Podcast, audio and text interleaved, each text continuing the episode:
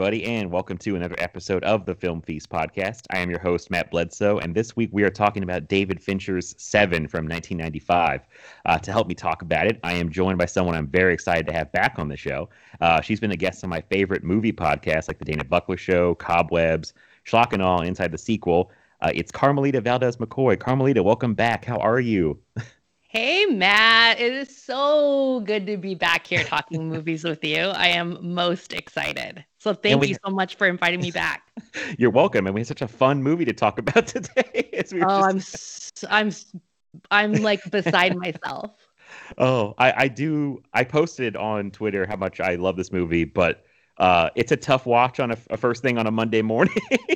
so I, was, I was like, oh, that might have been a mistake, but uh, but yeah, it's uh, it's it's interesting. There's a lot to talk about with Seven. It's going to be interesting.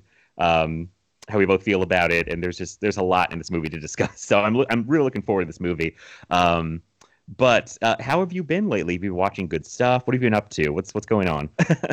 I'm pretty good. Yeah, I've been I mean always watching a lot of movies Mhm. and I've I've had a, a pretty good run recently. I've watched I like I've- those. Yeah. yeah, I've been, you know, I think we, I think we talked about this last time. I've been trying to balance between rewatching old favorites and watching new things, things I haven't seen before. And so I'm continuing that. I want to keep adding to my, you know, just, just all of the movies that, that I get to experience and enjoy. Mhm. And so, and so I've been doing a lot of that lately. Oh, that's fantastic. Yeah, I uh I'm all it's a constant struggle. Like I'm always trying to watch new stuff because otherwise my watch list will never shrink. But Right. but then on the other hand, I want to watch, you know, stuff that I like and it's comforting to me. So it's yeah, I get it. It's a constant push and pull with with, you know, watching new stuff and rewatching old favorites. Absolutely. Yeah, it's and you know, I'll go through periods where I just can't make up my mind what I want to watch. And yes, the daunting watch lists on the five different platforms. and and so sometimes I'll just go, okay, screw it. I'm just going to watch I'm just going to watch something I already know I love and enjoy and just not does not deal with scrolling for another 45 minutes trying to make a decision. Yeah, that usually wastes a lot of my time. And then I scroll and then I have wasted like an hour and a half and I'm like, well that was a, that was a movie and now I'm tired, I'm gonna go to bed. like and I Isn't wasted all my time. It's so ridiculous. The worst. I think it was last year.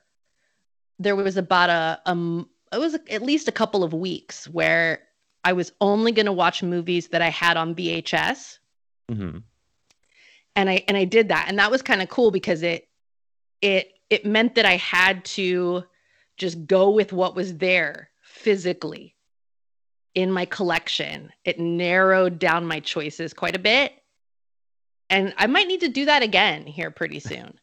It's a good idea. Like, I just try a physical media week. Yes. Like only watching stuff that you have in physical media, no streaming, just because sometimes that's easier when you just have a physical copy of something and there's a limited selection, a curated selection to, to to draw from because yeah, it can be intimidating to just go through all of the different platforms and and trying to decide what you're in the mood for and yeah No, that's a good idea. And I have had a separate little shelf like set aside for a long time now. I think it's like before COVID started of movies I took off like my main main shelf and said, okay, I Mm. haven't I haven't seen these. I blind bought them or something.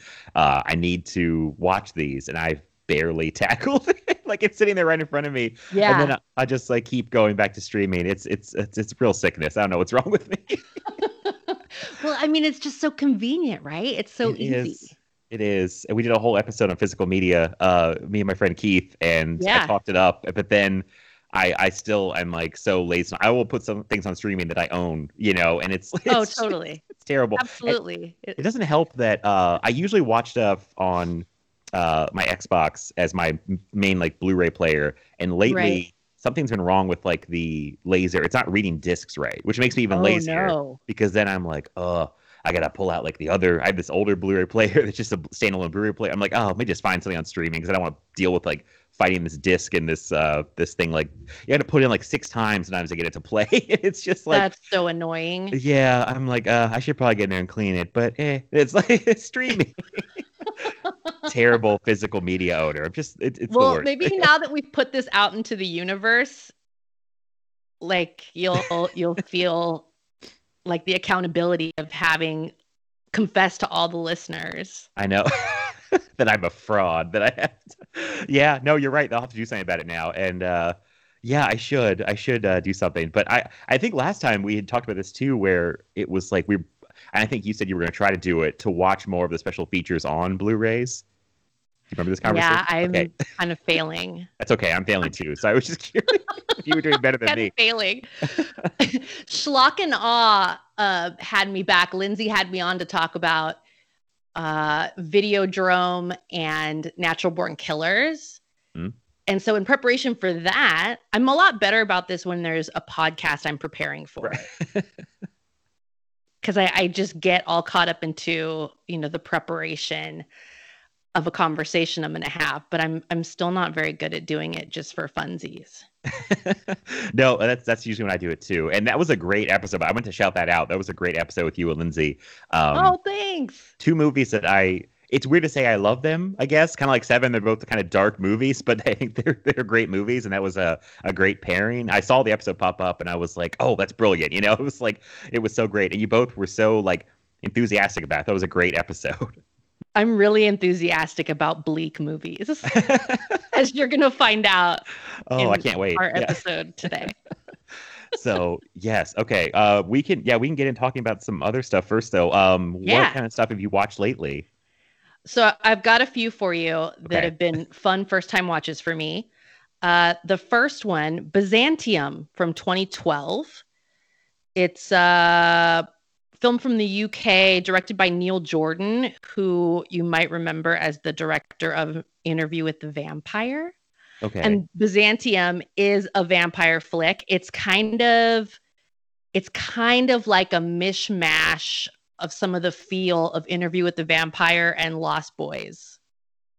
oh, okay. I'm but- interested. Yeah. But it's it's it's very artfully done. It's gorgeous cinematography. The setting is these these English seaside towns. These two women who happen to be vampires are on the run. And in the course of the film, you learn about their relationship to each other and kind of how they ended up becoming who they are and why they're running. It's it's really well done. I really enjoyed it. It stars Gemma uh, Atherton. A- uh, never heard and Arterton. Ronan. said her name. Yeah. Yes, yes. See, Saoirse I was Ronan, yeah. thinking for sure the name I would mess up was Saoirse Ronan. so I didn't even I didn't even practice Gemma's name. Um, but yeah, it's a really fun movie if you like vampire flicks. I totally back watching this movie. It's a good time. Okay. And guess what? It's already on my watch list on IMDb. So there we go. Oh, I awesome. It sounded familiar when you said it. I was like, this sounds so familiar, but I didn't know it was Neil Jordan. I didn't realize who was in it. Okay, that that sounds very It's good. interesting. Okay. It's good. I think you'll be pleased. so the next one, this movie is so bonkers. and I'm going to preface this eh, in saying I'm going to make the bold claim that this next movie might be the most cynical movie I've ever watched. Oh wow. Okay. It's definitely in the running. It's Lady in a Cage from 1964. Okay. It's directed by Walter Grauman. It stars Olivia de Havilland, oh. James Caan, hmm Ann Sothern, and Scatman Crothers. This movie is it's in it's wild. It's savage. Oh wow. It's okay. so cynical. It's got this like pulpy exploitative feel, but it was it was put out by Paramount. So it's not like a super B movie, but it kind of has a little bit of that feel to it. And it's just it all everything pretty much takes place in this one house and this this woman who's trapped in an elevator. It's Wow. Okay. I'm looking. Yeah, I looked it up, and I'm like, it's sounds- so cool. It's it's on Amazon Prime. okay. So if you use that service, you can watch it for free. You don't have to rent it. I was just blown away because I, I was I was sitting down to do one of my little nightly double features at home, and I decided I'd do Olivia de Havilland, and this popped up, and I'd never even heard of it. yeah, I've never heard of this. Yeah. I was just I I think I I mean there's no one here. I live alone. I think I probably my mouth was open. this like slack jawed, like what is happening? This is crazy. James Caan is so young, but and he's just I mean it's it's it's a window into what you can come to expect from James Caan as his career progresses, but he's so young here. It's just it's really good. Wow. Okay. I'm. This sounds very interesting. I'm going to add this to my list too. And it, yeah, it's I can stream it easily. That's good. So. Oh, right. you must. Okay. I, I would say to any film feast listeners of the movies that I'm I'm kind of pitching here, that is the one like please go watch this movie. It's crazy. okay. Okay. All right. That's a very high recommendation. I'm a I- believer. I'm Okay. a believer in Lady in a Cage. It's crazy. Uh, and then last but not least, I recently watched The Power oh, um, okay. on Shudder. Mm. Another UK horror film. And this is like if you try to Google this, you're going to see a bunch of different movies or TV shows called The Power. But this is the one that's uh, written and directed by Corinna Faith and stars Rose Williams. It's a haunted hospital story. And Yes. there's it's it's really cool. I really enjoyed it. I think I heard about it from you tweeting about it actually. I really uh, enjoyed it. Yeah, I- if you like haunted house stories, this is a good one. I meant to check it out and I just didn't have time. It's like so much stuff for the podcast. But yeah, it's like I did hear about this and I saw you tweet about it and I was like, oh, I need to watch that movie on Shudder. But um, yeah, I didn't get around to it. I need to, I'll bump it up in the priority now. it's a, There it sounds go. very interesting. So I think they just added it, so I'm I'm sure it'll be there a while. It's I mean it's not a perfect film, and if you've seen one haunting possession story, you've kind of seen them all to some degree. So you know, it's not like oh my god, I've never seen anything like this before. but the way that it's done, it's just it's a really solid ghost haunting story. It's Okay. enjoyable. all check right. it out. I mean, if it's a solid haunting story, if it's done well, I'm I'm in. I'll, I'm a sucker for those. So Yeah. Okay. All right. Good stuff. Um, and if you don't have anything else, I'll do. I got a couple here. Oh, mine's all it. like, well, two of mine are newer and one's older, and I should have watched a long time ago, but I'll get to that one. uh, okay. So the first one, it's like relatively new, I think. I feel like it came out of nowhere. Um, have you heard of uh, Shiva Baby? Oh, that sounds familiar, but I haven't seen it. Okay, it's uh let me see. How do I describe it? uh it is about like a young woman, a college student, um, who has to go to a, a Jewish funeral service with her parents. Okay. Um, and she runs into her uh her sugar daddy, basically. uh, Interesting. and uh it's a very it's a weird movie. I really liked it. I really, really liked it, by the way. It's like people were saying good things, and I watched it. I didn't know what to expect, really. It's technically a comedy, but my God, sometimes it feels like an A24 horror movie because oh. because they're in this house. It's like I think this would normally.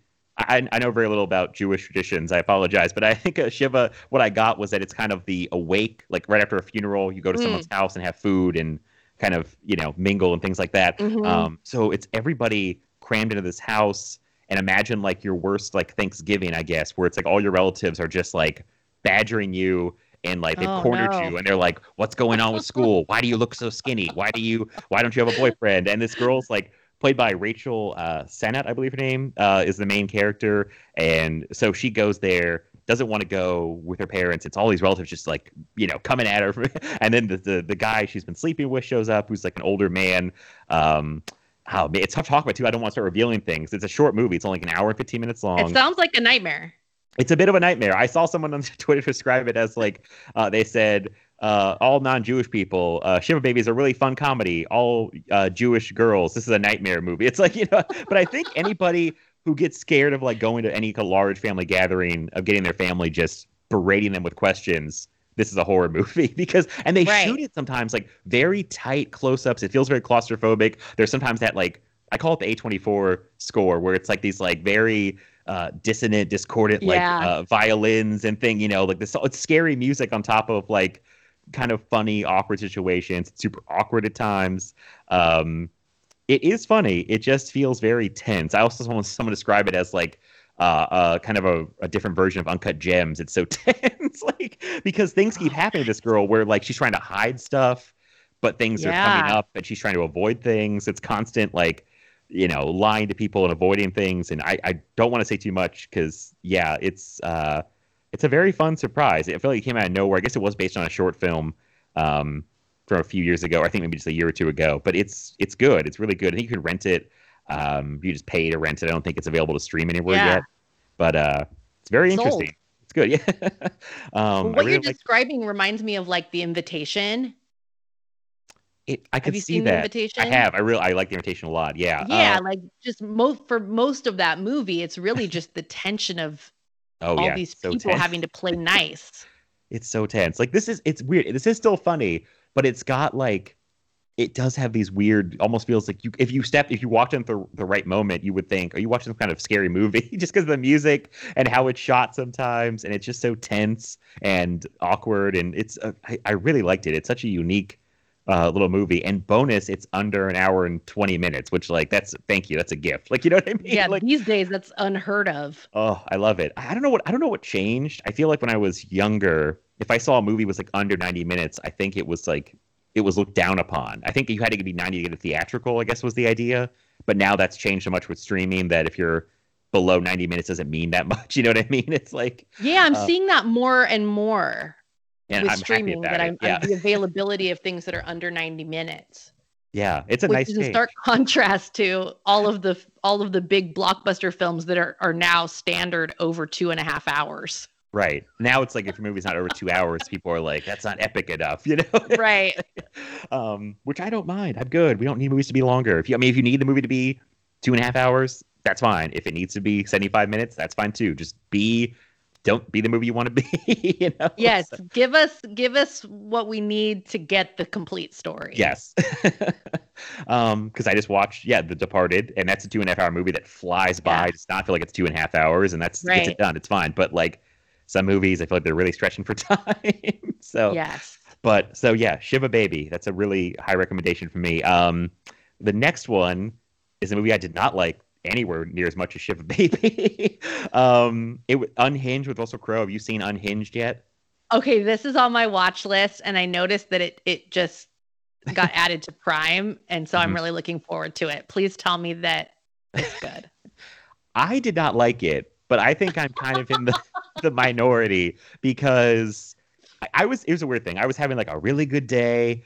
The weather was great. I was in a great mood. It was a Friday. I was in a great mood. Unhinged like ruined my entire mood. oh no! because it's so mean and like yeah, it was funny it was talking about Seven, which is a very bleak movie, but like that I Yeah. could watch and I'm okay with. But like Unhinged for some reason just bothered me because it felt kind of like it was doing it to to be it, it feels like kind of immature or like a I don't know how to describe it. It's almost like it's doing it to piss you off and on purpose. And it, I couldn't right. I couldn't help but think about when they were marketing the movie, like back when it was going to be. It was like the first movie kind of back in theaters. I feel like, and they were like, "Come see Unhinged," or you know, and they were like taunting you. Of like, if you don't, it's like, it's like, "Come see it, you little bitch." It's like, hey, it's like I want to go to a theater. It's like it's September, leave me alone. So it's like Leave twenty. alone. Yeah, it's like they were taunting people for not going to see Unhinged. Like they were daring you to come see it in the theater, and which really rubbed me the wrong way. And and then it's like the movie has that vibe of like, I don't know. It just feels like it's trying to be edgy and mean for like no good reason. And just for the sake of being mean. Yeah, yeah, it like goes some really like places where I'm like, oh my god, like Russell Crowe's really, really good, and he is like scary in a way that feels like a a real guy you could run into, which is right. scary. But I mean, I don't know. A lot of people like it, and people had more fun with it than I did. I did think it just kind of I was in the wrong mindset. I think like I should have been in a bad mood or something. But this is good to know. yeah, Because yeah, it, it's been on my list for a while. There was like some little I don't I don't know on social some social media platform there was a post from Russell Crowe like to promote the film. Mhm. And I remember watching it and just being like, "Oh my god, I love Russell Crowe. I have to see this movie." he's he's the But I haven't- part. Yeah, yeah, you know, and I haven't watched it, but this is good to know that like mood is going to play into my enjoyment. Yeah. I mean, just based on the premise, uh, you know, road rage, like, yeah, that could definitely take you to some ugly places. right. He just takes it so far, and it's like I feel like a lot of the other actors aren't very good. Honestly, I mean, Mm, he's the best part and it feels like i don't know it's um it's weird i don't know like i i've seen a lot of reviews on letterboxd people were like oh this was such like mean trashy exploitation fun which usually is something i think i could get into but not the day i watched it it was a mistake i think uh, okay, so just th- with that warning i think go into it. It's on prime. This again it's it's short. It's under 90 minutes so that's another bonus. Oh, nice. so uh yeah i mean I, i'm in the minority i think but it's kind of yeah it's a weird movie. I don't think i'd watch it again. So um That's fair. that's fair. So that's unhinged just a warning but it's like um okay the last thing i will mention will actually i think lead us in very nicely to seven because uh it's a movie that's been out since 2007 i have meant to see it for years and years and years but the fact that it is a long movie actually kept me away for a long time and i don't like true crime stuff that much i finally saw zodiac by david fincher Oh, nice. and I loved it. I I thought it was amazing. I gave it five stars in Letterboxd. I was like, yeah, this movie's incredible. What the hell have I been doing for all these years? Like, it's very good. it's so good. It's so it's so good. I uh, was blown away by it. Like it, I was like completely enthralled the whole time. Um, I was into it. I was like, yes, all right. The, the acting is like next level, and like not even just from the main three guys. it's like Jake Gyllenhaal, Mark Ruffalo, and Robert Downey Jr. who were like at the top of their games. It feels like everybody else. Like there's so many character actors that pop up throughout the thing, and it's just like Fincher feels like he is at his peak making that movie. Um, he it's like it's so confidently directed and so well made and i just yeah i was like it's one of those times you watch everyone said it's great for years. I watch it. I'm like yeah everybody was right. And it's so good. There i i don't even know what else to say because it's been around a long time and i'm like super late to the party. But yeah zodiac is is great everybody. Well, I I just barely showed up before you did because I just watched that for the first time like last year. oh okay. I don't feel as bad now. Thank you. No, I was late to the party too. Um, I and I'm not sure what took me so long. I I think maybe yeah, I don't I don't really know why I didn't jump on it because I I do enjoy true crime and I and I enjoy David Fincher's movies. So I don't know what the delay was, but it did. It took me a very long time to get to it. And once I did, I was like, yes, all of the praise is warranted. This Yeah. is a good film. yeah, I think I know. I, I think I know what kept me away was like it was kind of a long movie. It's based on like true crime, even though it's funny because it's not. It is about that, Right. but I feel like it's way more about the guys who were working on the case and their obsession with working on the case, Agreed. which Yes. is much more interesting to me. But the case is still interesting. But it's it's yeah. So that that was a component. I thought there's one more thing, but yeah, it was just a couple things where I'm like, I'll, I'll see it, and then in think it was on Prime. So yeah, I watched it on Prime, and it was I was like, yeah, this is great. So I don't know. I'm just like, wonderful movie. Uh, David Fincher, you're really good at this most of the time. I I, I don't. We'll get into that later, but I was like, I We like most will. of his, I like most of the movies. This is one of his best, I have to say. So Zodiac's one of his best. Um, and speaking of one of his best, let's talk about Seven. Oh, I'm so so excited to talk about this movie. And I I remember when you and I sat down to talk about Mandy, Mhm. you were you were kind of worried like you love it so much and like what can you possibly say? And I kind of have that feeling about 7, like it's been 25 years. This is such a beloved film and such an iconic film. I started to to get a little like cold feet earlier today. Oh. Like what could what could I possibly add to this conversation? because this movie is just it's seminal. But we're going to talk about it and it's going to be a good time. I'm I glad you have promise you confidence in us. I, I I have faith in us. I have faith in you. If we can do this, uh, we'll start off real. let's start off really easy though, because I usually ask people. I, I it's hard to spoil Seven. It's been around a long time. I think people have, especially the twist near the end, they've memed it. But I guess at first we'll just. I'll ask you. Do you remember when you first saw Seven and kind of your general thoughts on Seven? Oh, absolutely. So so I was trying to recall, I remember very vividly the experience of watching it that first time. I caught this when it first came out. Uh, the ending had not been spoiled for me, so I, I vividly remember the the experience of watching the film and and then experiencing the ending and how shocking it was. I don't remember if I was in the theater or if we picked it up as one of those new release rentals. That I don't remember. Mm-hmm. But I I remember it hadn't been spoiled. It was still fresh in the zeitgeist. and so here's the thing about the 90s. there was a dark cloud hanging over my head for pretty much the whole decade. And I was on my own little self-guided misery tour Mhm. for, for most for most of the 90s so i was i was primed and ready for this bleak movie. I i was very comfortable with staring into the abyss at that time. So so yes the it was still shocking. Just but i i wasn't i wasn't put off by the melancholy and and the dark subject matter so I instantly loved this movie. It was just so impactful. I had never seen anything like this before, even though it did have, you know, that that noir sensibility and it and it harkened back to some of these other film traditions, but it was it was really its own new thing. And I I just love it. I it's kind of one of those life-changing movies. Like there's before you saw 7 and then there's after you saw 7. Wow. Okay, that was great. I like now. I'm like, what? what how do I follow that? no, that was that was wonderful. No, I. It's I, I don't even know what to say. It's it's so good. I. I, I, I don't want to put anyone having to put their ages out here. I think I'm a little younger than you because I you was are. Yeah. okay.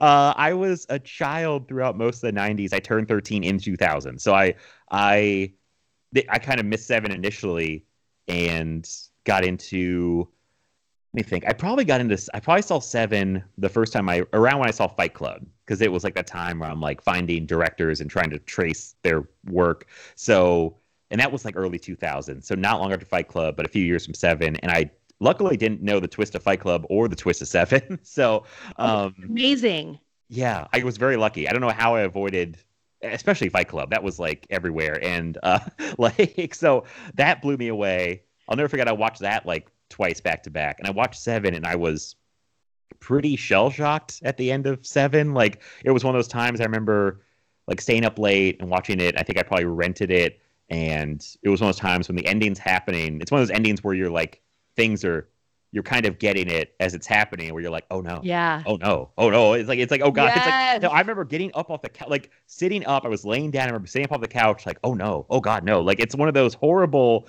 like slow realizations where you're putting it together and you're like, oh my god, and it blew me away. I have loved it since like when I saw it. So god, it's been almost 20 years, but it's like, and I thought it was incredible. And yeah, it is a very dark, very bleak movie. There's only like a few moments of like levity throughout the whole thing. I feel like Eh, we can talk about those more, and it's. I, it's, I just I do love it. I don't know if I love it as much as you do. Actually, I thought I was going to be here and be like the the one that loved it the most. But I I I'm really putting it up front here that I think this is to me this is a perfect movie, honestly. And to me this is to me I think this is still David Fincher's best movie, in my opinion. Same. okay, wow, we're on the same page. Good. Same. And he's he's made a lot of good movies. Like I mean, he has. but I just think there's something about this movie, and I was rewatching it, and I just was like, I, I wouldn't really change any moment of it. I think it's put together so well.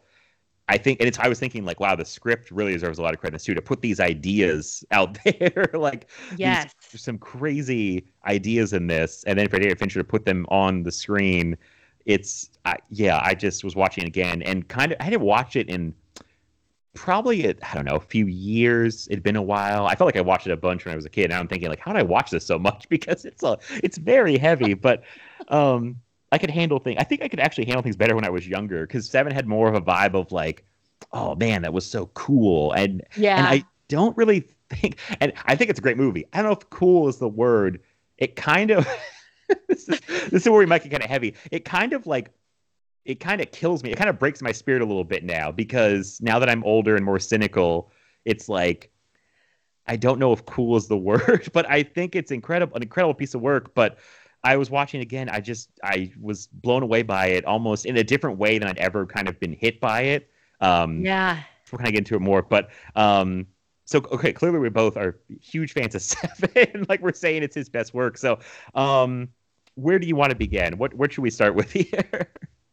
Oh, I, yeah. I mean, I I think I think okay, we should start talking about the bleakness because we've mentioned this so much and it and Yes. I I think that you know, one of the things about this film is that it is it is dark in the visuals, in the subject matter.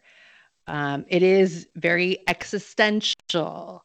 There's theology and philosophy and and this examination of the human condition and it is it's a lot of heavy stuff and and i think if you see this as a a young adult it's kind of cool i think in part because you're it's almost like you're getting away with something hmm That's how I felt at like 14, 15. I was like, ooh, this is so like you- fucked up. You know, it's like, ooh, this is like, Yes. you know, it's so cool. And yeah, yeah, that's exactly how I felt. with Yeah. each tableau and the gore and just the the blatant disregard for human life it's Yeah. you know it feels very subversive mm-hmm.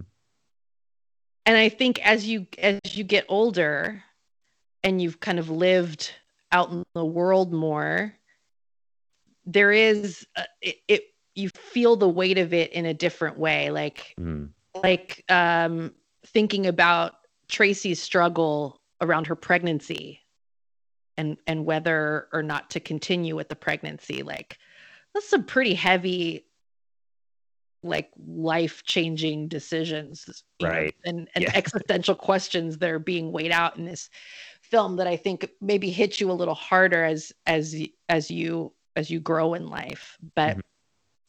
there is some hope in this story too and i i i think it's it's just there's so much complexity to this film and it's right down to every last little detail like every set piece is telling you more about the characters and about this the story it's just so many little details and i think that bleak is that there's just layers upon layers Yeah. to experience and dig into Yeah, and I just thinking of like little details and everything. And one thing I was really noticing this time is like right from like the get go, they set up all the little details in Morgan Freeman and Brad Pitt's characters, which yes become so much more important as the movie goes on in how they deal with the situation. Like right oh i love it yeah, like right away, you get the idea of Morgan Freeman being very much like he's seen everything. He's very calm.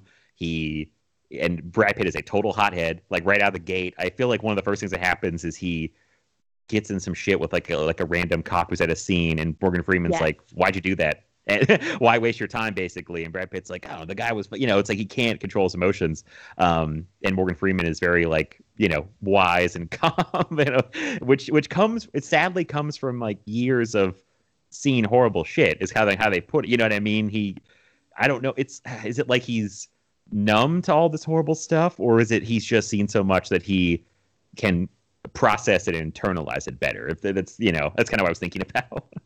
Yeah yeah the psychology of these characters is really interesting and i i think because of the way that this that this story plays out And because of the way the scenes are dressed to add to this story, they're inviting us to think about that. And and like right from the beginning, in that first opening scene where Somerset is getting ready for work and it's like his last week of work. Mhm.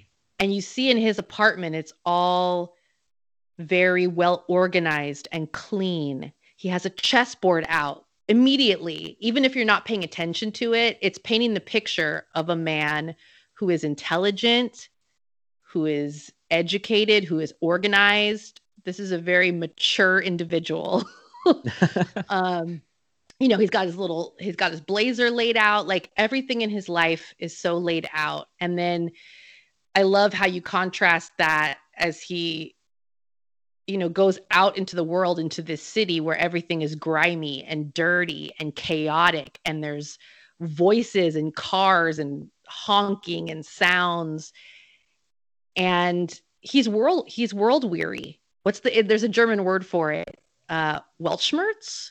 Oh, I wish I knew. I don't know, but he's definitely I think it's world weary. It's, yeah, it's world weary. It's world weary. He's he's got this ennui. He's hmm you know he's seen so much ugliness and pain. And and you get the I get the impression as the story goes on and you see kind of the difficulty he has in connecting with people like this is a person who kind of puts up these walls and he's devoted his life to his work and his work is very emotionally draining. Hmm and you kind of have to cut yourself off to get through it and to do the the work and he's burnt out and he's he admits later in the film to feeling that he's infected with the same apathy that he's seeing all all around him yeah. The apathy thing that conversation hit me pretty hard because I feel like, oh, it feels like that's you know something that has not changed at all. It probably gotten worse because we're all like yeah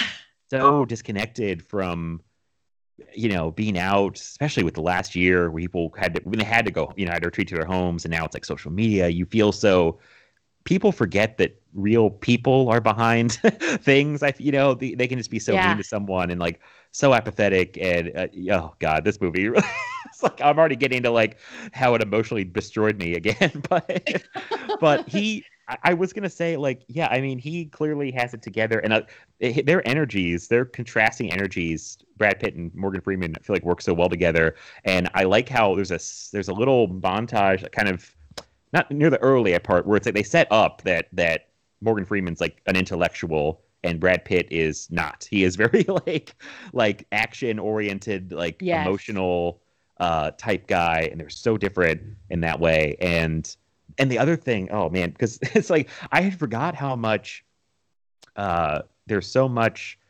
like especially when you already know what's going to happen that actually works better because there's so many little things that set up like the sense of dread or absolutely. Oh my god. I had forgotten a little detail about right at the beginning when brad pitt shows up and he him and morgan freeman are talking about why he's in the city and how brad pitt fought to get reassigned to, to there. And morgan freeman's Yeah. like why would you do that?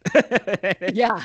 And I'm just thinking of like it, I don't I just forgot or it hadn't hit me that like wow and we're gonna get into spoilers now people so if you haven't seen seven please go see seven. But how he fights to get reassigned to the city and within a week it destroys his whole life.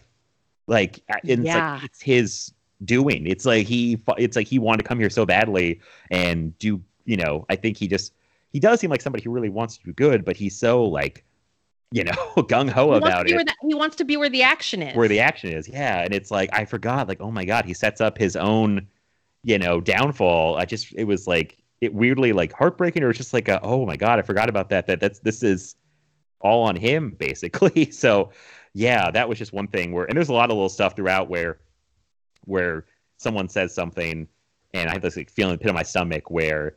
You know, oh no, I know that's not going to play out. Like every time that Brad Pitt mentions his wife near the Ugh. end, and it Yeah. kills me. I'm like, oh no, it's like you don't know what's gonna happen, you know. It's oh, so uh, sorry, I'm not. I don't want to get all over the place, but it's like, yeah, no, the the Mills character, just like Somerset, right from the gate, we get all of these little, all of these little details that that point to the kind of person that he is and some of his shortcomings.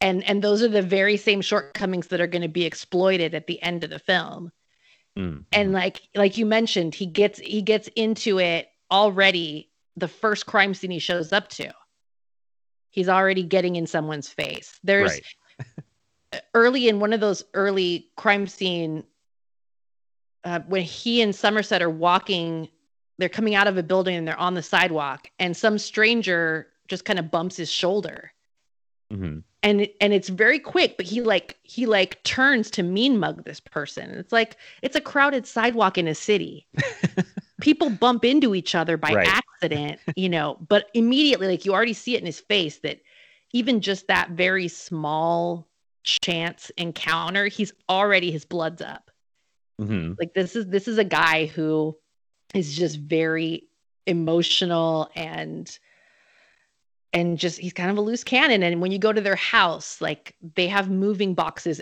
everywhere. It's just chaos. Mhm. and and you contrast that with later in the film there's a scene where you see somerset's apartment where he's packing because he's getting ready to leave after he retires. And his moving boxes are are lined up neatly against a wall. Like Mhm. all these little details that contrast their personalities. Yeah. it's just really cool it's it's so good. There's so much detail work in like every thing, every scene in the movie. It was like the way he Fincher shoots everything. The these murder set piece scenes are so like memorable, like every single one of them because they're so it's grisly detail. oh yeah, yeah we'll we'll we'll go through the tap the seven deadly sin tableaus because those are just too good Oh, I mean, yeah, it's like it- it's funny because uh, the one thing I'm sure they would could not would have gotten an NC-17 if Fincher showed more. I actually think he he actually kind of shows some restraint at some points. Yes. Whereas the imagination runs more wild than the stuff he does, especially with the um the one for lust, the prostitute Oh, murder, God, where yeah. yeah, that which I think is how this episode happened because we were talking about Mandy which has a similar device. and then that's in this movie. And just horrifying. And like Leland Orser, that actor just acting that scene where he's being interrogated and he's like hyperventilating. I read I read that he um, didn't sleep for like two days before they shot that, and he like psyched himself up and was like breathing. it looks too- like it I mean, it does look like it. and just him telling you what happened to him and you knowing, you see what the device looks like, him describing it, you get the idea. Like, you don't need to see. They, they obscure the, the body so you don't actually see but you you get it like you don't need to you know what i mean it's like and it's almost worse that you have to imagine the whole situation absolutely and and this film does that like all throughout when you really think about it we don't until the very end like we don't see any murders take place Yeah, yeah, that's very true. And I was thinking, today, like, I guess some of these technically, it's it's almost like it's a weird precursor to Saw because I feel like his defense would be, oh, well, I didn't actually like really murder anyone. They kind of made their own choice for a lot of these, even though he definitely yeah did. Yeah, it's like because because I was thinking like, yeah, I mean, he he puts a gun to a guy's head and tell tells him to use that device on a woman. So technically, he doesn't do it to her, but he's still you know forced to happen. And the the guy that he oh my god, we got to talk about the the one for sloth is maybe the worst fate I could imagine. it's honest- gnarly It's the like eh, oh my god, it's it's like it's, hor- gnarly it's insane. Like, and it's so. I was like, this is a fate worse than death. Honestly, if someone basically starves you to the point where you're still alive, but you look like a zombie and you you are barely alive, like uh, they and at the hospital, that's horrifying too. They tell you basically like he chewed off his own tongue, his brain is like nothing. It's like mush. He's not even you know he's basically he basically is a zombie. I mean it's it's horrifying like and uh, it's like that so stuff like that and he's like well he kept him alive but it's like he still held him against his will. So it's just it's so the things are so grisly and so dark in a way that's like you know you better you better shoot me in the head because this is so much worse like than the stuff that happens. I mean i'm going all over the place. I apologize but it's no just like- no well and that's the thing about this film right is that um you know the tableaus we see you know the blood and the gore or in this that particular scene just how gruesome it is to see this basically a barely breathing corpse Right. you Yeah. know, on this bed, covered in bed sores. Like it's very gruesome. Mm-hmm. But there is, because of how meticulous it is, and what a great job they do with the sets and with the makeup and the practical effects. And, and like in that scene in particular, it's my understanding from reading like interviews that that they didn't tell the the actors playing the SWAT team that that the guy was going to cough, that he was Oh. so that's like a genuine reaction from from the actor playing the SWAT officer.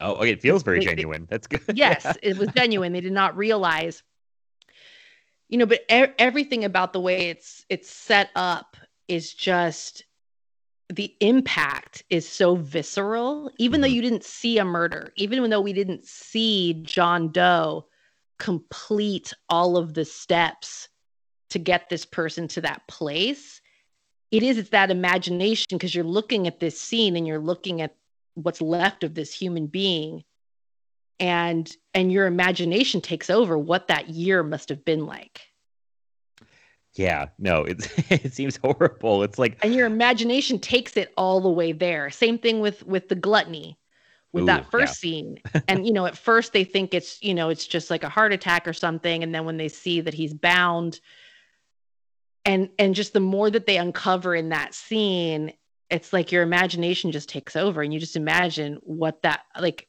what would it be like to literally eat yourself to death they make it sound like the worst thing ever, honestly. And then it's like, gnarly oh, just every it's it's so it's so awful Yeah, I mean the sets, the the designs, like these tableaus, these murders. Some of them, I feel like you could, you almost feel like I feel like I could smell it. Like it just they describe it so well that you're like, oh my god, the smell must be so horrible. And like, you know, there's a part where Brad Pitt like looks in a, a bucket and it's got the for the gluttony one, and he just is like, Yeah. oh, you like you look at it, man. It's like it's like you could tell it just be the worst situation to walk into. And then for the sloth one, they've got all those. It's a great visual. All those like pine tree air fresheners hanging yeah from the ceiling. all the air fresheners Yeah, and it's like, oh god, I bet it would be a rank in there too. And uh, that must have been an amazing jump scare. I would love to see this movie in a theater because there's so many parts that I would let people react to for the first time. Like when they, when he coughs, that did I remember that scared the crap out of me because I was like, wait, no, he's supposed to be dead. What's going on? And yeah it seems impossible that that the body lying on this disgusting mattress could still be a living person yeah, yeah, it's that's a shock. And of course, the ending, which I would love to have. I can't imagine seeing that with a crowded, you know, uh, screening like 1985 when this came out because I feel like people would just be like shell shocked when they left the theater. They wouldn't even know what to do with themselves. yeah no totally and, and then you have some of the tableaus like greed Mhm. and pride that they're very the the way that the deaths are constructed is very almost poetic Mm, mhm. and and the scene is i don't like you almost you can't help this is going to sound terrible like I, like you kind of marvel at just how clever it is yeah, I mean, I, I feel it is. I feel like Morgan Freeman's character, especially, is kind of at least he recognizes how meticulous that this is. Like he tells, I think Brad Pitt is like, "Can you imagine how dangerous someone is that they have the patience to to keep this guy alive for a year?" Talking about the guy for Sloth, it's like think about who we're dealing with. That somebody is that sick and that like you know diligent that they're paying the guy's rent. They're they're ta- they're on still like time on time. they're they're still taking they're keeping him alive, but barely. So it's like, what kind of person are we dealing with? And that like line really struck me this time, especially about like he recognizes like how dangerous this is. And I love there's a little moment that just I don't know why it hits me. I think it's so well done where they're in the uh the greed one and they find that a black light on the wall where it says help me yes and Brad Pitt like turns away and says something to Morgan. Freeman. He says to Morgan Freeman like, "Have you ever seen anything like this?" And Morgan Freeman just is like, "No." like the way it hits is like they realize they are dealing with some really like fucking crazy stuff. like they are. This is something that they have not seen before. Um, and it, yeah, it just hits like it. I mean, it is like it's terrifying because I, this is I, I don't I don't know if it could happen. It could happen, I guess, but it's like the idea that there are people out there who would do something like this is terrifying. You know what I mean? Oh yeah. You know, one of the things that that I love about the Somerset character, he's one of my favorite characters in film, to be honest with you. Uh, me too. I do love him. Yeah. I love him. But I, I, love how when they when they get the first the gluttony murder, mm-hmm. he says to Arlie Lee Ermey, the police chief. Mm-hmm. I love that Arlie Lee Ermey is the police chief. He says to him, I can't do this case. Yeah. Yeah. He already knows. They only have the one murder so far, but he already knows. He can already tell that this is there's more to this. And whatever this is going to turn out to be, it's going to he he can't get involved because he because of the kind of person that he is who needs to research and learn and understand that you know this is a rabbit hole he does not want to fall into yeah. right from the gate and they haven't even they haven't even connected the next murders yet.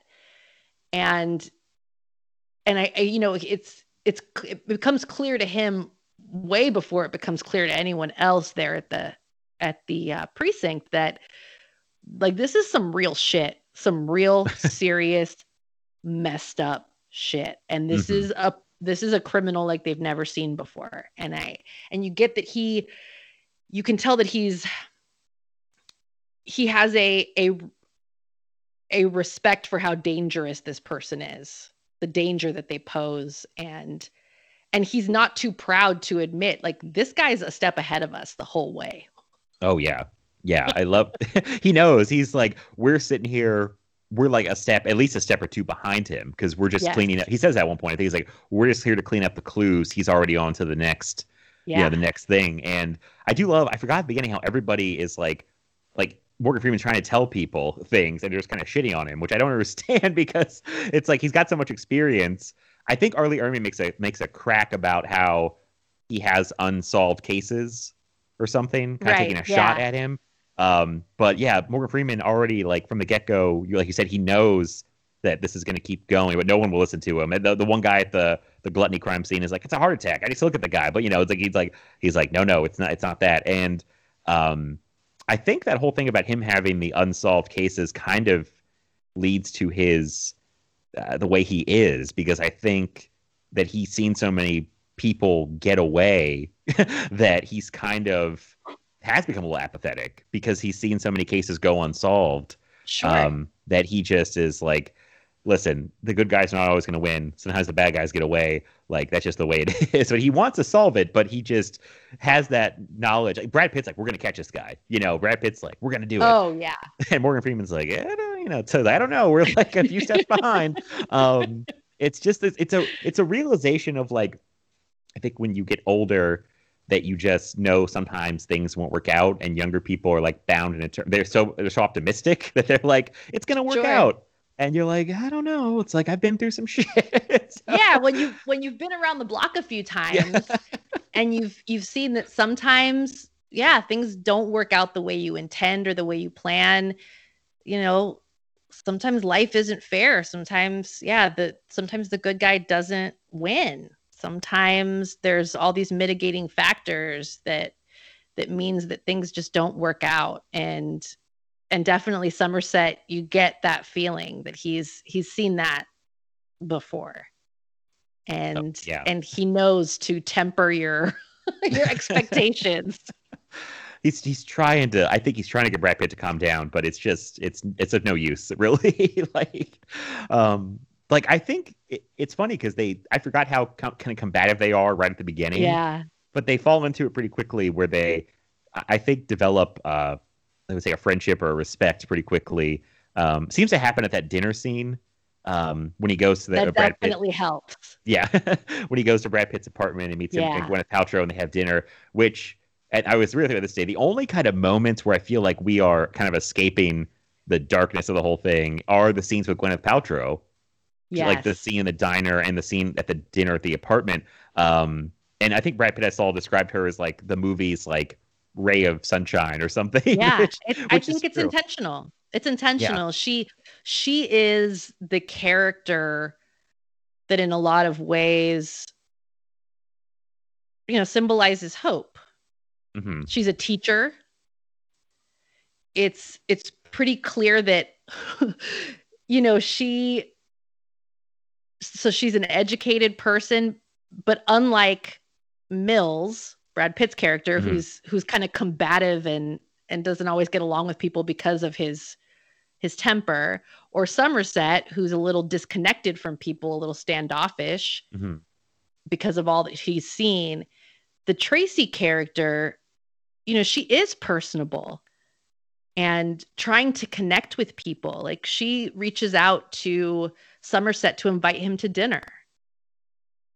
And and when she needs someone to talk to, she doesn't even though she's you can tell she feels a little weird about asking, she does reach out to Somerset to meet her to talk about the city and what she's experiencing living there. Like she still connects to people, she still wants to help people, and she hates the city and she's having a hard time adjusting, but she is still someone who is trying to connect and mm-hmm. trying to feel hope and and she mentions that she does want to be a mother. She does want to have children. Her real question is can is that something that she's that she can do in in a place like this?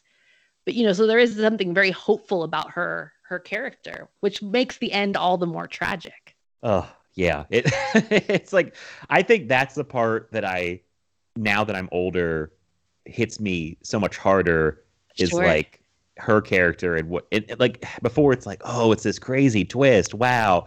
But now I think so much more about the you know I know they're fictional characters but like you know the the what was what was lost there. Like not only yeah. she's killed she's pregnant. So she, we've you know she lost her and her unborn baby at one time and brad pitt has like lost his entire life in one moment. And it's like that hit me like so much harder than when i was younger and it just like just dealing with like the emotional cost of that and like the, the thing in the diner that scene with her and morgan freeman like eh, it's a great movie throughout it's like great scenes but that might be that scene kind of stands out to me probably because it oh feels it's so good different. It's so good. Oh my god! Like it's like it killed me today. There's a part where um, Morgan Freeman says something to her about how he was going to have a child, but uh, he decided against it. I guess whoever the woman who was with me, I guess they talked, and he was like, "We can't bring this kid in this world." And he says something uh, to the effect of, "It's like." How does he say it? um, I don't regret doing it, but I think about it every day. Or it's like he regrets it, but he doesn't. It's hard. I can't, I can't remember the wording. I'm sorry. yeah but, no he's no totally and and it's it's one of those complicated emotions that that that people experience in a situation where where you because of the circumstances of your life or the person you were then that you you know that in some ways it it was the right call. Like Mhm. he didn't feel up to being a father. But you can have the conflicting emotion of wishing that you were the person that could have that yes. Mm-hmm. and and wishing that it could have been different that that you had had felt like you could make a different choice and that maybe making that different choice would lead you down this different path but that's just not the way that it went down and kind of living with that the conflict of those those two Yeah. those two emotional currents like feeling like no like that that was the choice that i needed to make and then also at the same time feeling like god i wish i could have made a different choice Yeah, yeah, that's and I wish I could remember the line exactly, but thank you for helping me clarify that. And that I was gonna say he says that line about like regretting it, but uh, you know he it doesn't, but he does. And then she makes a, a the look on her face is like that look of like someone trying really hard not to cry, and Yeah. it break it broke my heart. Like because she has this like she's really trying to hold together, and I feel like she's going through a lot with being in this city where she doesn't know anyone. It's very different from where they came from. They kind of imply they came from like the country. It sounds like, um, and that in fact she has this kid that she hasn't yet told her her husband about. So Yeah. yeah, she got all the stuff going on, and I I really feel for her. And then it's so much more tragic of knowing what will happen to her. You know what I mean? It's like, oh, it it just kills me. So, um, but it's a great scene. They do. She's in she's in the movie so little, but I feel like she's so good in the movie. She just like brings exactly what they need to that part. She is, and she's.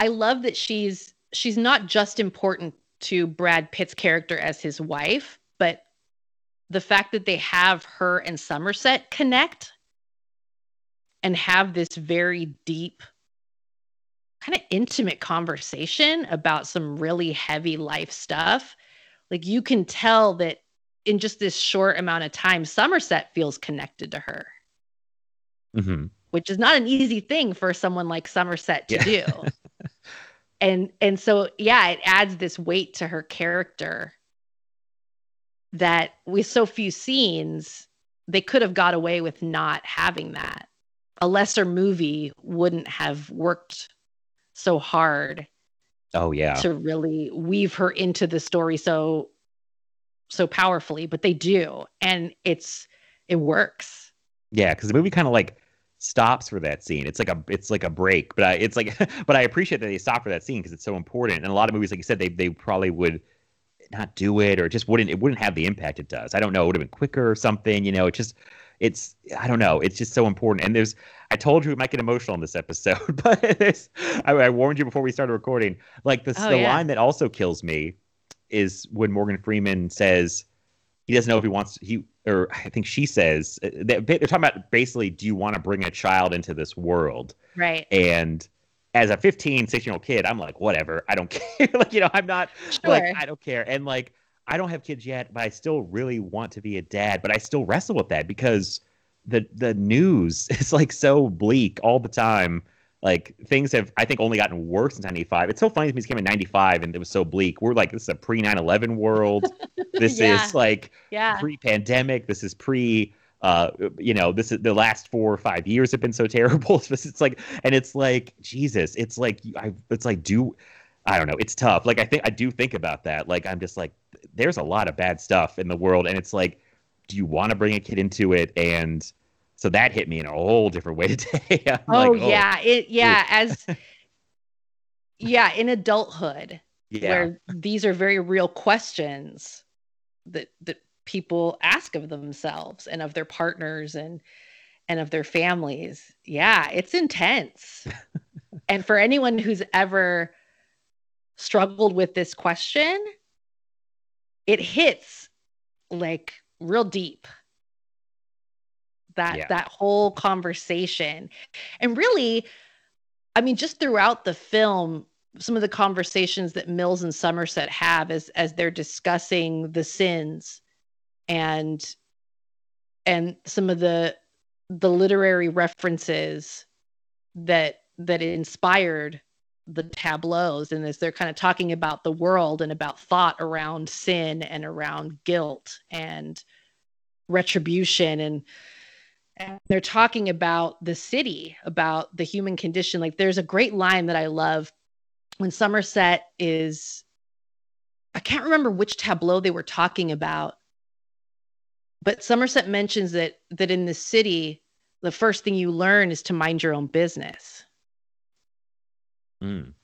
Might and sloth because he talks about how no one no one bothered him.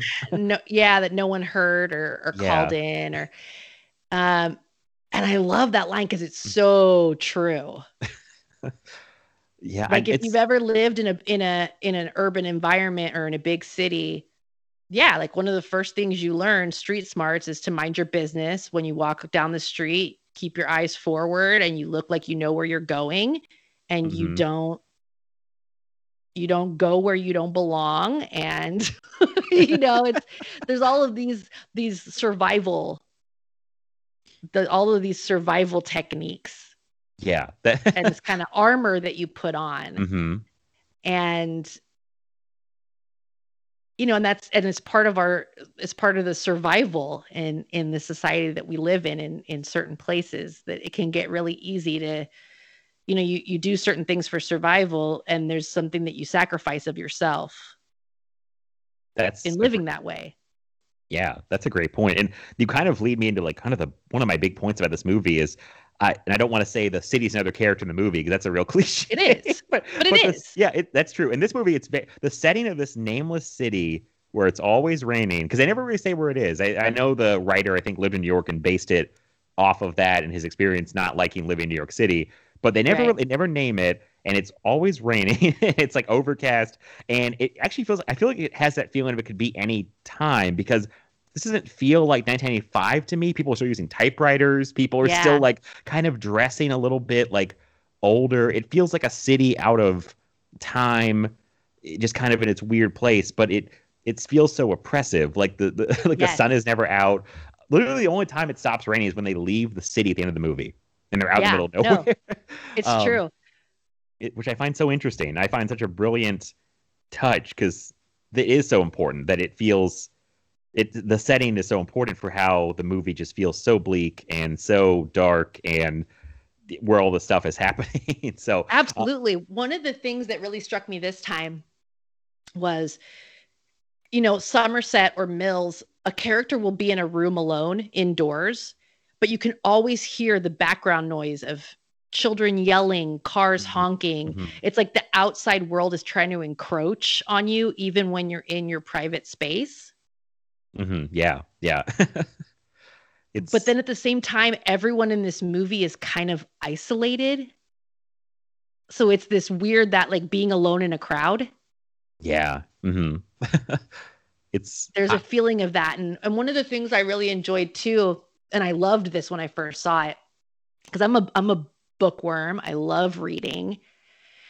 And i i love how you know when Somerset's in the car and it's like the city is grimy and it's dirty and and it's noisy and it's chaos. And then he he escapes into the library.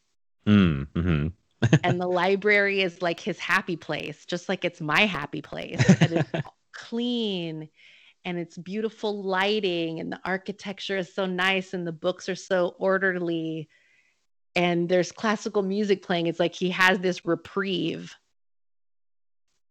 yeah. I love that he the, the city. noisy city. Yeah, I love that he knows the guys there too, like the security guards. Yeah, and they just put the classical music on for him. It does seem like his his dream place, honestly. It's like he seems so and he's so meticulous in his research. I think they're like cross with Brad Pitt just like scarfing down donuts and like like looking at pictures and it's like you yeah, know, Morgan and watching Freeman's like, sports. yeah.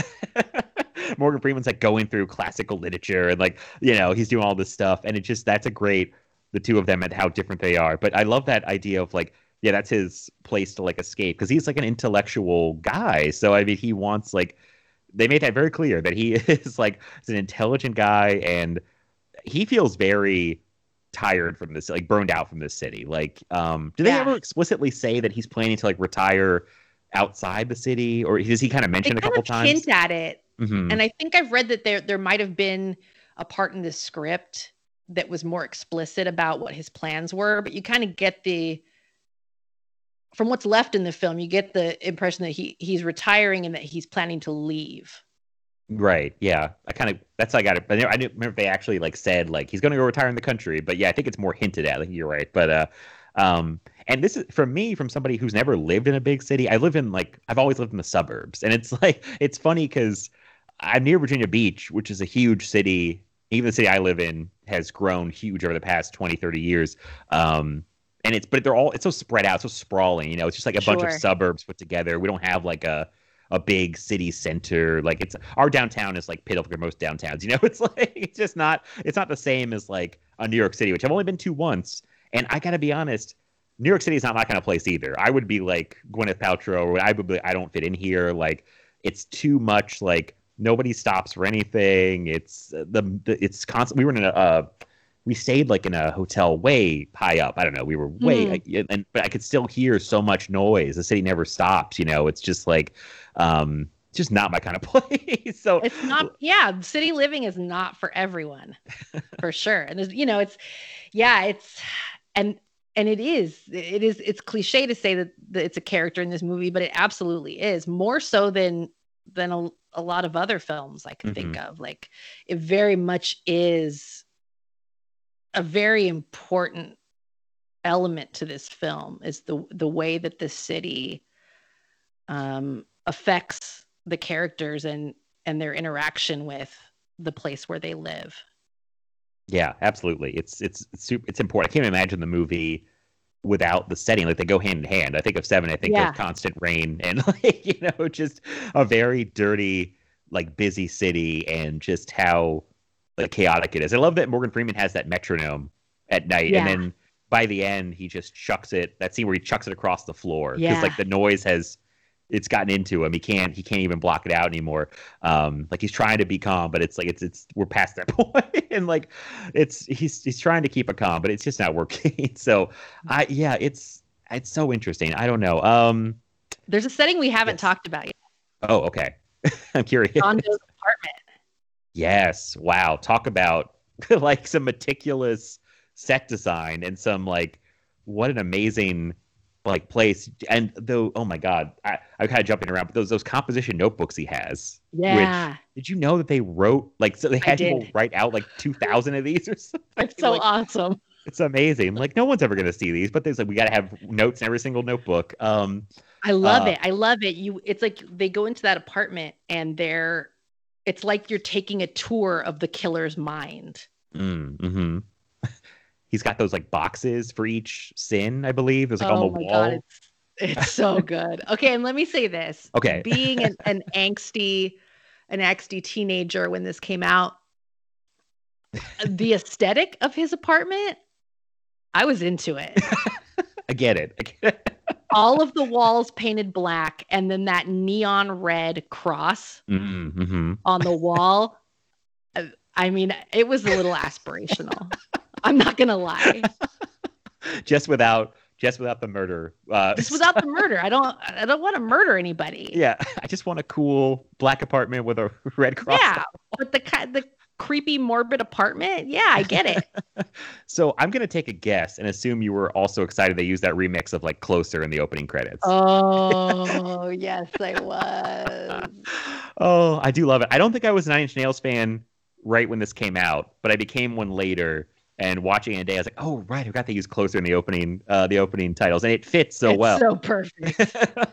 Yeah, yeah. That's the thing about the '90s. I personally was in a downward spiral, and I Oh. spent a lot of time listening to the downward spiral. Mm hmm That's Like both of those things are true. talk about bleak. Yeah, let's. let's I think we mentioned that a little I bit. survived. You- I survived. You- survived the 90s. I'm here to Glad tell the tale. here. Oh, I I wish I was a little older in the '90s. Oh, it was fun to be a kid in the '90s. This I was thinking that day, I was like, it's so funny this came out in '95 because I I was a child, so I don't know. But to me, the '90s felt like this amazing, fun time when it was like all about like Pogs and Spice Girls and like you know and just uh, boy bands and Britney Spears and like just fun. Bill Clinton having sex scandals, whatever. It's it's like everything was great in the '90s. Is how I remember. Like I'm watching Nickelodeon, but I never know how much that's that's to me being a kid and being ignorant of things going on. But like, you know, then I grew up in that. Eh, every everything felt different after 9/11. Like honest, it's like it just felt like we It, live in a it, whole. it different- changed. It changed a lot of things. Yeah. Yeah. So to me, thinking this movie's so bleak for '95, and it's like it's gonna get much worse. Is what I was thinking. Like, I'm like, you guys don't even know how good you have it. But, but I've I, I've a little I'm a little younger, but I know I know Gen X still had stuff they were upset about in the '90s. I know that's why grunge Oh, was yeah. around in '90s. Yeah, yeah, yeah. like so. Yeah. Um, There was. there was. yeah. There was There was discontent. yeah. there was discontent for sure. Um, and yeah, so yeah, the use of, of the remix of Closer it was perfect. It it just totally captures kind of the vibe of of this movie. If you ever want to see something really fun, Mm. look up YouTube uh, reaction videos of people watching the Closer video for the first time. oh, okay. Yeah. I can I This- can only imagine. as as a middle-aged woman, I have recently discovered these reaction videos, which makes me sound so lame, but um but I stumbled upon one where someone was watching the closer video for the first time and I I almost spit the drink out of my mouth because God. it was just so hilarious to see someone who's never heard the song before and never seen the images of the video and for them to experience that for the first time was just I, I'm gonna look these up it was now. incredible. What Yeah, was, do what it. was the Nine Inch Nails video that got banned? That was never. Um, it was off Happiness like and Slavery. that's it. Yeah, yeah. With like the performance artist guy and all this weird shit is happening. Bob like, Flanagan. They, they, you know, yes, thank you. You know this all. So, Oh, oh, I do. Because we had a friend had the double VHS, oh, okay. um, and and so we would all sit around and watch it. And the Happiness and Slavery video was my favorite. I love Bob Flanagan. There's a great documentary about Bob Flanagan, Bob Mhm. Flanagan Super Masochist. Highly recommend it. Um, just a, a really a wonderful performance artist, a really lovely human being, a very interesting person. Um, but yeah, so yeah, we used to love watching those videos and and yeah, I, I mean I started get I was getting into all of this at that time. Okay, so I feel like seven fits right in with like kind of Right things- there. this is very edgy counterculture. Like things were, yeah, bleak. I remember this is like uh, there was this time I'm young. I remember this where MTV had videos that they only played like after midnight or something. They were banned to Oh, the sure. late night rotation, Yeah. and I feel like that was mostly Nine Inch Nails stuff. Uh, but and like all kinds of uh stuff. So I feel like yeah, this fits right in with like. If, I could imagine if I saw this as like a, a teenager in the '90s, I would have thought it was like, yeah, super cool and edgy. It fit right in with all the things that I'd probably be into. Because I, I was gonna, I always said before we started how like with bleak stuff where you're like, listen, I like bleak things and dark stuff, and like I do too to an extent if it feels like it's not trying to um be edgy. Like unhinged i felt like was trying to be but like if it's just genuinely that way and it's so funny people meet me and like i can never tell like at work they do these like icebreakers like what's your favorite music? What's your favorite movie? And i feel like i have to lie because like everyone like everyone like looks at me like every time i tell people i'm into horror movies they're like what that doesn't like i guess i have this very sunny disposition i just seem so like cheery all the time and i'm a pretty happy person but like for some reason i gravitate toward like really weird messed up stuff especially in like movies like um the weirder the better that's why i think i like I hear you, um, my friends. Italian horror so much. It's so fucking weird. Like I don't know what it's like. And uh people see me watching something like I don't get it. And I'm like, I, you know, I don't know what to tell you. I just I'm looking for like to, to find this dark stuff. I think I makes me I think it makes me feel a little better about the real world, honestly. Because I'm like Sure. things could be worse, you know? Things if I, if I watch the darkest thing imaginable, I'm like, well, things aren't that bad. it can be very life affirming yeah. to confront the dark corners. You know what I mean? Mhm. Like it can be very life affirming to to kind of face the things that make people uncomfortable and afraid and the things that disturb and unsettle people and then you face that and then you can go back to your life and and it's all right like you're okay Yeah. It's, It's- like, oh yeah. it's not so bad here. you know, yeah. So Oh, I, I'm with you. The the bleak stuff. I'm like, I'm in, I'm always drawn to it. Sometimes it it doesn't work or it's too much, but uh, but but I am like weirdly drawn to, and I don't I don't know why. I um, I, I don't even know that well about myself, so I, don't- I don't know. Um, but sorry, back to seven. I feel like people are probably like, all right, guys, seven. I was like, I'm sorry, but it's like this is an interesting side conversation that we're having. I'm enjoying it, but um, I do definitely want to uh talk about like the ending specifically. let's do it Okay. So, um, when how do you? I guess I, I don't know. What how do I say this? So, how do you feel about it, or like, does it still hit after you know kind of what's coming? Uh, you know, just kind of like your, you, what you think of it, basically. So I love the ending, and I'm so glad that they didn't go with one of the alternate scripts mm, hmm where the ending was changed. I'm glad that they had the balls to to go with this ending. I think it's really well executed. I think it's it's super impactful as a twist the first time. You know, the the Yeah. for you know, you have the final murder of the first five uh pride is the, the closest foreshadowing to what the wrath kill will be like because mills could make a different choice hmm only mills is who he is. He's not going to make a different choice and and that's something john doe's banking on. But you have the foreboding from that last kill and then after John Doe turns himself in and all their interactions with him in the car and it's building Mhm. that sense of like like this is too easy. It's too easy. It can't be this easy. Right, right. and you know but of course as they lay out when they're having the discussion with the DA played by Richard Roundtree Shaft Oh yeah, I love that little piece of casting. Like just Oh, awesome shafts it. in here. Yeah. you know they're talking to the DA and to the police chief and they're like okay it's your call you know but so they need to go but they need to go through with this if there if there's a possibility that there's two more bodies they they have to see this through hmm and make the deal. And it's just building and building and building and you're getting that that feeling like something's not right.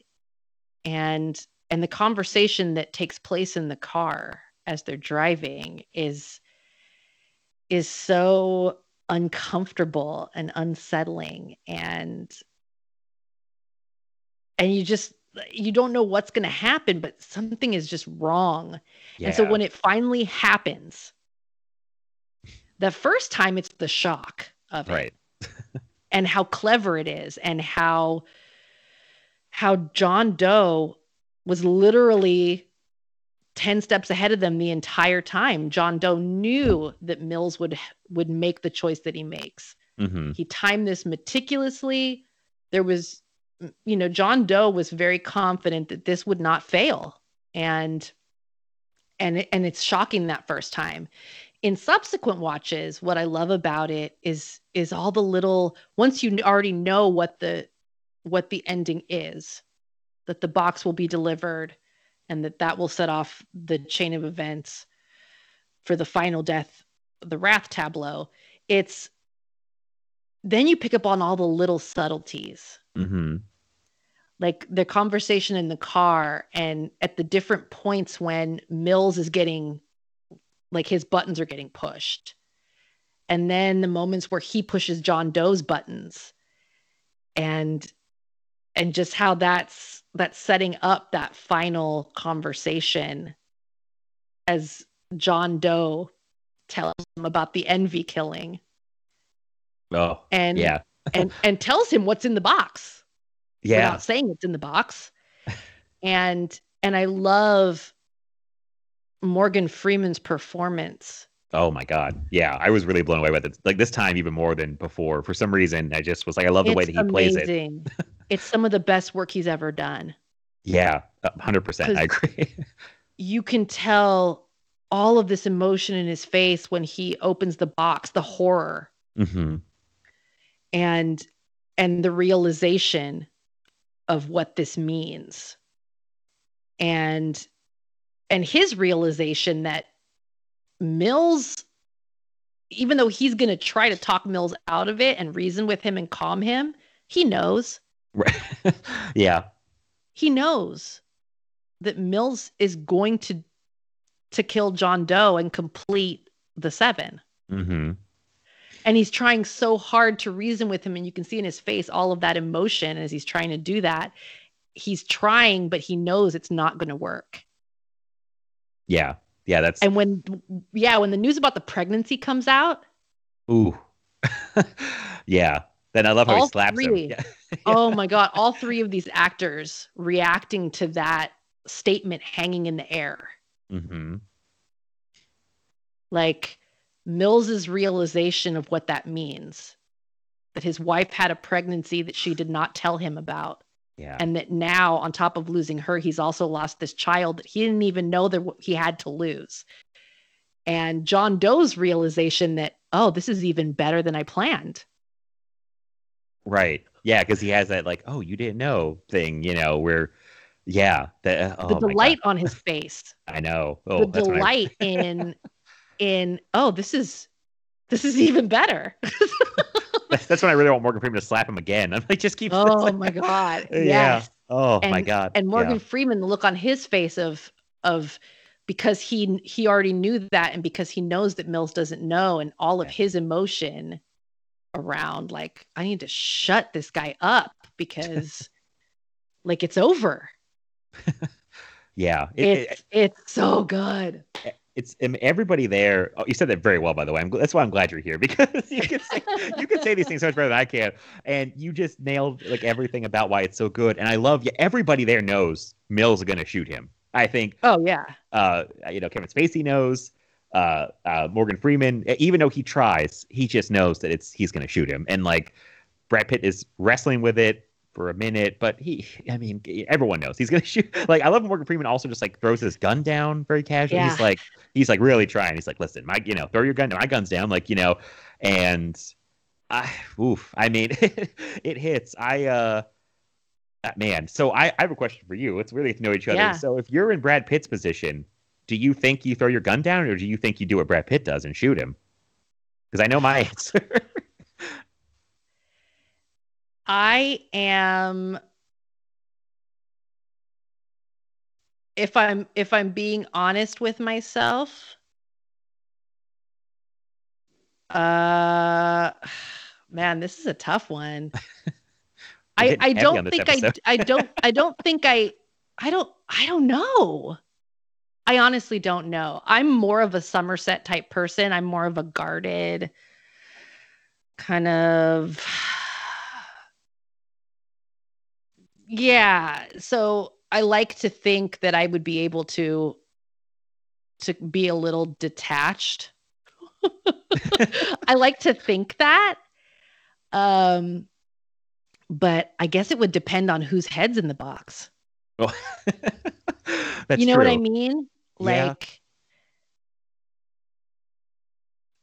oh and i don't even like to think about that Oh, Like- I mean, like whose head whose head would you have to put in the box for me to shoot John Doe? I don't even want to go there, but yeah, I don't I I honestly don't know. My honest answer is I don't know what I would do. I mean, it's tough. I, I feel like yeah, we're getting really heavy now with these choices, but I I just think it's so interesting because I feel like it is like a situation where people are watching and going like, what would I do? And like, listen, Yeah. I don't know if this is bad for me to admit, but I think I would do what Brad Pitt does. I'm, I'm thinking if I had a wife and I just found out, like he does, that there was going to be a child involved too, and I know what this guy's already done. And he's admitting to all these, you know, he's he's clearly. This is not like we don't know if he he tells us he did all these other things Oh yeah, and he's So- taunting you about and it. he's taunting me. Like I don't. I'm a pretty emotional person. I want to be a Somerset. I'm closer to a Mills. Like I'm kind of in the middle. the older I get, the closer I get to Somerset. But I've Sure. always been big on like. This is all surprise people. I can be very. I get frustrated very quickly. I get angry very quickly. But then I can also. It's sad and get happy. Like I, I'm big emotions. You know. So it's like sure. An emotive person. I'm a very emotional. Everyone tells me that's like my one my big character flaws is I get too emotional about things and uh very I would I probably would have shot him before Brad Pitt. I wouldn't take that long. like I honestly think because I'm like yeah he deserves to be like I just I mean this isn't a situation where like I said we don't know the guy is telling you he did it so we know he did it so Right. it's like listen it's pretty clear cut it's like so I just think uh, when he does it I'm like yeah and it, Brad Pitt's lost everything what does he have to live for at this point? It's like, um, you know, I just don't see how most people don't make that choice. The only thing I could think that would stop me is if like I just broke down and like fell to the ground and like you know c- completely like emotionally broken. If I still even- Incapacitated. Right. basically, yeah. I mean that might and or if like Morgan Freeman uh, tackled me or something. Yeah, if Uh, you were you know. physically restrained. yeah, physically restrained. But I, I just don't see any way if I'm in a situation that I just don't do what Brad Pitt does because I can't I can't even blame him. I mean, he just got hit with a freight train and the guy's taunting you, and it's like, you know, he's clearly a monster. It's like, well, end of that. But then it's like, and then people, oh, well, he gets what he wants. It's like, well, he'll be dead, so he can't enjoy it. so it's like, well, you know, Well, I mean, and this is this is the the this is the awful genius of the John Doe character, right? right, yeah, He didn't take a chance on singling out Mills for this. hmm He read Mills in their earlier interactions. right, yeah, He knew, he knew that Mills would have to do this. And I, you know, I, I think it's, this, you know, this is one of those, like we're having this, this discussion. I think if you were to poll a group of people, this would be a really interesting Twitter poll this would be, yeah, uh, for Film Feast listeners. I'd be curious how it would turn out. Um, you know, I think you would, I think if you poll people, and of course, what people say they would do doesn't necessarily translate I was gonna to what they say, actually do. in the moment with these kind of emotions versus just sitting behind a Twitter poll going, Exactly. yeah, I'd be cool about it. And like, you know, like- You can be armchair quarterback. right. Um, but yeah, you know, I think I think probably the realistic thing is there because people have that fight, flight, or freeze response in stressful situations, there are people who would lash out and do it and kill this guy. There are people who would freeze, who would just not be able to um, you know, th- these are very human responses that that are triggered by stress and we have no control. you know? yeah.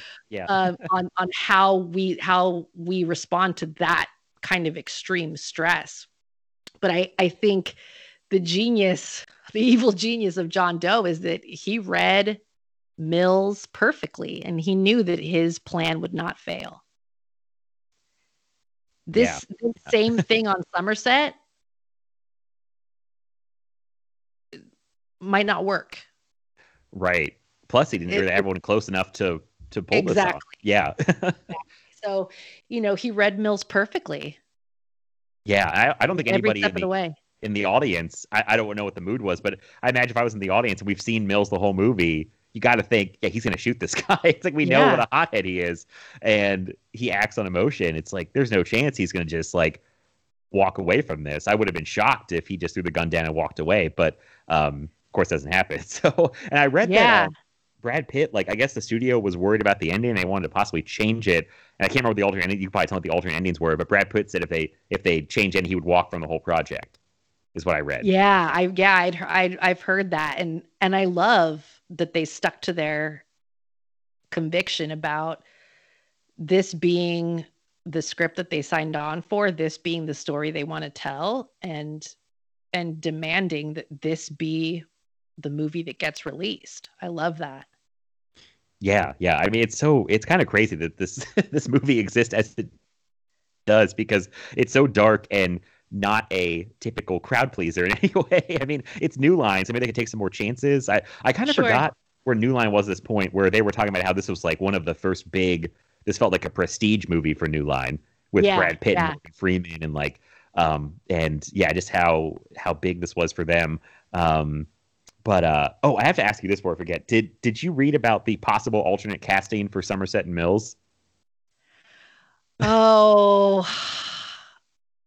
tell me, it might Okay. jog my memory. Uh, the one, the two I read that stuck out. I don't know if there were probably more, but they, they offered it to Al Pacino for the Somerset role, Yeah, and they offered Denzel Washington the Mills part, but he turned it down. He thought the film was like way too dark, and he said he thought it was straight up evil. but he said later he regret. Actually, they both said they regret. Pacino and Washington said they regretted it after seeing the movie.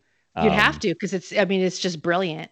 Yeah, I can't imagine. T- to me, like Pacino as the calm man is like the, is kind of mind blowing. Like I don't think of Pacino. He's a great actor, but I don't think of him as like being the calm, uh, uh, quiet one. You know, but and, and Denzel being like the hothead. I mean, this is different. This is a long time ago, but um, I just it would have been so interesting. I, It would have been weird. I don't think it would have worked. And I'm a fan of both of those actors' work. You know, I think, you know, if you look at Pacino in the 70s, mhm. uh, I mean, the most obvious is is his role as Michael Corleone in the Godfather trilogy. You know, he he does have that capacity to do calm, calculating, but he, you know, by the by the mid 90s, that's not those those, those aren't the roles he was taking. right. This is between start- like Scent of a Woman and Devil's Advocate. So yes, we start to get hooah, yeah, Al Al Pacino? Pacino, um, which which is delightful in its own way. Yes. um, but I I don't think it would work for this film. hmm Uh, and Denzel Washington is too. I kind of like at this point in Brad Pitt's career, where you know he had done some things like Legend of the Fall, hmm Interview with the Vampire, where he's kind of the suave, charming sex pot. Um, but you know he'd also done like Twelve Monkeys, comes out the same year, Right. Yeah. Yeah. and it's a very similar energy, only kind of crazy hmm as opposed to aggressive. Yeah. Uh, but I think he brings an energy to the role, and you know the way that they they style his costume, he all of his all of his suits don't fit quite right, and like he just, yeah, it's hard to imagine someone else. I, I think that the casting that they landed on it was perfect, and it's hard to imagine it. Yeah, I I read that Brad Pitt brought his own he brought his own ugly ties to the set because he thought that Mills would have no fashion sense. was what I read. Yeah. Which I thought was funny Yeah. that he's just kind of disheveled. Um, and yeah, the it's funny because this is not my original thought. I've heard this before. Brad Pitt, people described him as a character actor in a leading man's body, which I think is such a good description of him because I feel like he wants to do these weirder parts, almost these side parts, or like, but he's he's too good looking. So it's like he has to be a leading man, but he's into weirder shit, like he Twelve Yeah. Monkeys and um, I'm trying to think of. I mean, Well, he's like in he- Kalifornia. He had Okay, done True yeah. Romance. yeah, it's like a stoner on the couch in True Romance. You know, it's like yeah, it just does these like he should, he does weirdo parts, but he's a leading man, so it's like he can't. But this is like a good mixture of like yes. the young hotshot detective, but he still has this energy, and he's so good in this. Like they- they're just so good together. Him and um him and Morgan Freeman, and they bring it. Like it's another reminder of like yeah, Brad Pitt's a great actor, you know, before like being a celebrity, you know. Of So- course, yeah. No, I- I I was really struck this time around by the scene where they've kind of bonded over working this case, and Mm-hmm. when they're when they're going over the the library list that they get Mhm. from the FBI, and they're they're in the car going over the list of books, and and Mills is comfortable enough to admit that he doesn't know what of human bondage is, and that Oh, he yeah. can't pronounce the Marquis de Sade, and he's comfortable enough to admit he doesn't know those things mm-hmm. and and Somerset doesn't make fun of him for it. He just lets him know, like, no, the of human bondage isn't what you think, and it's Marquis de Sade, and Right. you know they have this great moment where these are two guys who are very different in terms of where they're at in their life and and who they are personality wise, but they've bonded over this case and they've come to appreciate each other's good qualities and they're working together and it's just a great moment of banter over this list of books. I just I really love it. Yeah, and I think it shows how quickly that they've kind of become more comfortable with each other and bonded over just a few days. It's like Yeah. I have to remind myself. I mean, they give you the little title cards like Monday, Tuesday, Wednesday, but this is all happening in a very short amount of time. Like this whole investigation is happening Yeah. so quickly. Um, but yeah, I just I love their back and forth and how it kind of builds and it feels. I think it feels pretty natural for how quick it's supposed to be happening. Um, so yeah, I'm trying to look at my notes here. Um, What do you speci- think about John Doe?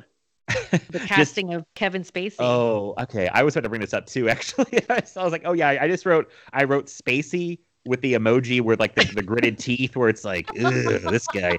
Um, okay, this this is interesting to me when we have problematic actors, directors, or more more even so actors, because like producers, directors are not in front of the camera, and like actors are. So and it's okay. And I, I know this comes up on Twitter constantly about like who Oh, all the time. like should we watch this person's movies should we support this artist blah blah blah um and like i think everyone has to make that choice for themselves Yes. like there are there are people that i don't want to watch their movies anymore directors and actors and things like that because i just can't deal with it and some people can and if they can get past that that's okay for them um and this is this may sound silly but like it helps when an actor who is problematic is now is playing like a horrible person in the Yes. movie because if like I God forbid I find out Tom Hanks is a monster, it's gonna be hard to watch like any of his movies. He's always plays the nicest Right. guy or like you know the this ups- hero. upright ups. Yeah, it's like I don't want to know about Denzel or Tom Hanks or those guys being bad people, but like Kevin Spacey in this movie, I can look past it because he's a monster in the movie. like he is Right. you know he's horrible so but i it, i think it's brilliant i'd forgot about this that they don't put him in the opening credits they don't show his name's on like no marketing i'm pretty sure too i don't remember how they put it out but like they hide him for the whole movie and Until the end credits. yeah and he gets the first credit and Yeah. uh and he comes in very late and what a shock that must have been because he's a known actor 95 so it's like oh Spacey's in this and he's the kill okay wow okay so brilliant move on their part to do it like to hide him like that um and yeah, I think he's good. I'm like, wow, you're apparently a trash person, but you play a very good serial killer. Yeah, I mean, it works. Yeah, it's And just and you know, he and he delivered a hell of a performance. He's only in you know, uh, he he only has speaking parts in a couple of scenes. yeah, um and you know and, and appears like in the earlier in the chase but you don't realize it's him and i don't even know how much of that is even him and how much of it is a stunt double but right. you know he's he's in the films so it's a little screen time but the care you know when this character monologues it's like it's very memorable and and and kevin spacey is really good at delivering that unsettling it's it's that he's you know he's got that that calm voice but it's very creepy and it's not Yeah. calming you know sometimes when someone has a calm voice it's soothing this is like the opposite of that yeah, I've always found him like unsettling. I mean, honestly, it's, it's, like calm and it's unnerving it's yeah. I always found him kind of creepy, so it kind of worked out. And like, didn't he play? I'm trying. He doesn't play a. I feel like a lead hero too much, but wasn't he like the lead nice guy and like Pay It Forward or something? Like, I don't see myself returning to Oh. Pay It Forward ever for a lot of reasons, but one that he's like supposed to be like the nice right. the nice yeah. teacher and pay it forward and like um he's always that kind of like like kind of a dickish quality i feel like. Even when he's like uh, have you ever seen one called i think it's called 21 the gambling movie with like him? Oh i don't know if i saw that one. Kate bosworth i think's in it. I can't remember the lead guy he was in across the universe um I think he does turn to be kind of like a bad guy in the movie, but he starts off very like the Mm. charming teacher type who like is going to help them out, make money, and blah blah. But it's like he always has an underlying like uh skeezing. It's I hear you. You know which movie is uh, now we're going off on tangent, but I have to say this. the movie that I, I have yet to watch um since since all of the revelations Mm, mhm. about his personal life and and some of his actions is American Beauty. Oh, I've still never seen it, and it, all the stuff that happened with him made me put it off even farther. I think I, I I love that movie. When that movie com- came out, I was obsessed. I love it. Mhm. And and that character is one where there's you know, he makes questionable choices. There's some stuff that you're like, ugh. But there is something endearing about the character overall and and kind of his seeking redemption and change in his life. So that that's a movie that I have yet to revisit and I I kind of struggle with if I feel up to it or not. yeah, I mean that's that's But like you said, you know, Yeah. yeah. we all make those those choices. I I am yeah, that could be a whole other episode. it could be. I mean, I see this all the time, and I think why do people get mad at other people for just determining where they're, you know, what they're comfortable with. what they're comfortable what- with? Yeah. Yeah. and it's like. I mean, I get it, and I don't. I don't know. It's so complicated, hard. you know. It's. It's like, but it it definitely helps when they're playing a bad person on it in the first place. I don't have to root for them. You know what I mean? so Oh yeah, you're Uh, not rooting for John Doe. Like right, and there there are moments in his little monologue in the car um you know where you know he's he's he's talking about it's interesting kind of the to contrast him and the Somerset character hmm you know because Somerset sees the ugliness in the world but he's devoted his life to you know trying to solve crimes right. and Right. and after after playing by those rules and and just the relentless exposure he's burnt out and he's ready to go retreat you know? Um john doe sees the ugliness in the world and he's real judgy and and he feels justified in in murdering for retribution. And so it's it's just a really interesting speech and there's moments where you're like like yeah the world is ugly but damn you don't have to slice people up and Do all use- that. Yeah. th- that's no sir that's not okay I yeah, I, Um, ki- I kind of forgot he tries to make that case in the car Oh, about yeah. like how everybody he killed was uh, or you know helped kill was off or guilty. The only guy I think he makes a case for that I'm kind of like, okay, maybe you got a point. Is the guy is the sloth guy because he's like yeah. a pedophile and something. I, there was some other stuff. Like he sounds like a pretty bad person. Uh, but I mean, to go to the legs that he went to is like, oh Jesus, you know, it's like maybe just uh, turn him in or something. I don't know. It's like, right. exactly. the lawyer. It's like they're on the, no, no one's on the same level. It's like a greedy lawyer and like a criminal pedophile. It's like wait, it's like I don't know. And the the the model who is vain, if I if uh and Yeah. the prostitute. It's like these people are on the same levels, but in his mind, you know, he's cleaned up the the filth or whatever. And uh yeah, it's so yeah, it's not black and white. And that I should that's why I was thinking I always talk about this in movies. It's kind of a tangent, but it's like it's so much easier in the real world. I obviously am much more uh, things are not very black and white. Like I would not be about supporting uh, shooting an unarmed prisoner by a cop in Right. in the real world. But in Right. a movie, we have all the information. We know everything that he's done. It's very different, and that's why it's And like Fantasy yeah. world. It's it's Yeah, it's, it's a- fictional it's a fictional space right, where all these things are possible and there's no consequences.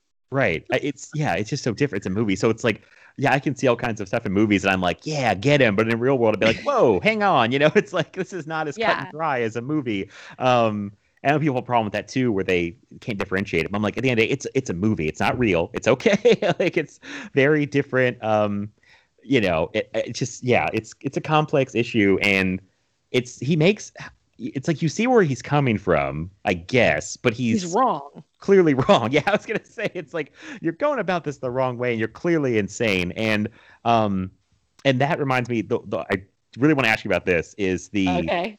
the last line of the movie, which always stuck with me when when uh, Morgan Freeman quotes Hemingway Yeah. and the, the line about the world's a fine place and worth fighting for, and then Morgan Freeman said, "I agree with the second part," uh, which I feel like I feel differently about depending on where I'm at in my life. Where I'm like, I'm like, is the world a fine place?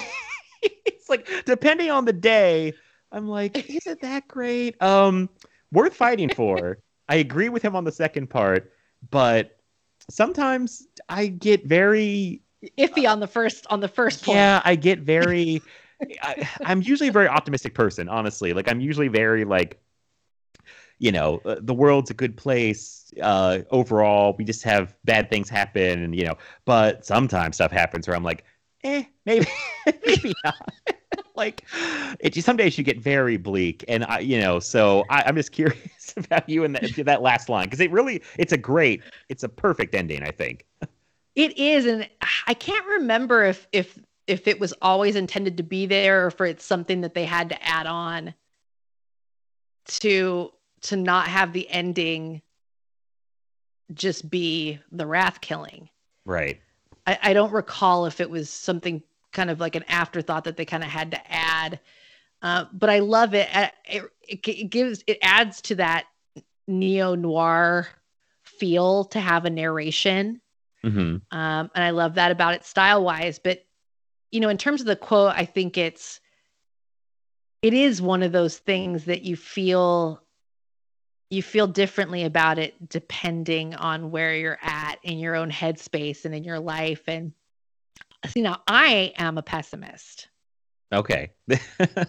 Uh-huh. I the cla- the glass is half empty. I'm always thinking of worst case scenarios, the worst possible outcome. Uh, I'm one of those people.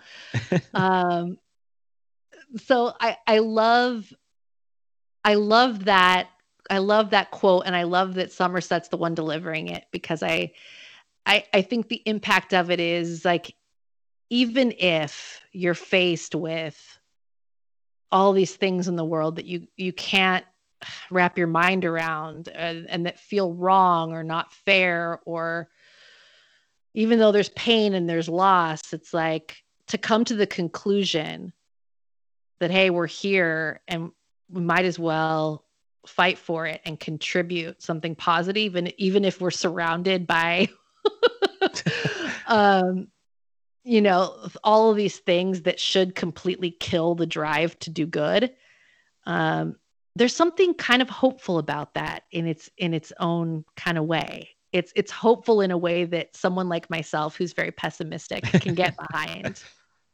See, this is why we get Um, along. You're a pessimist. I'm an optimist. Yin and yang. Yeah.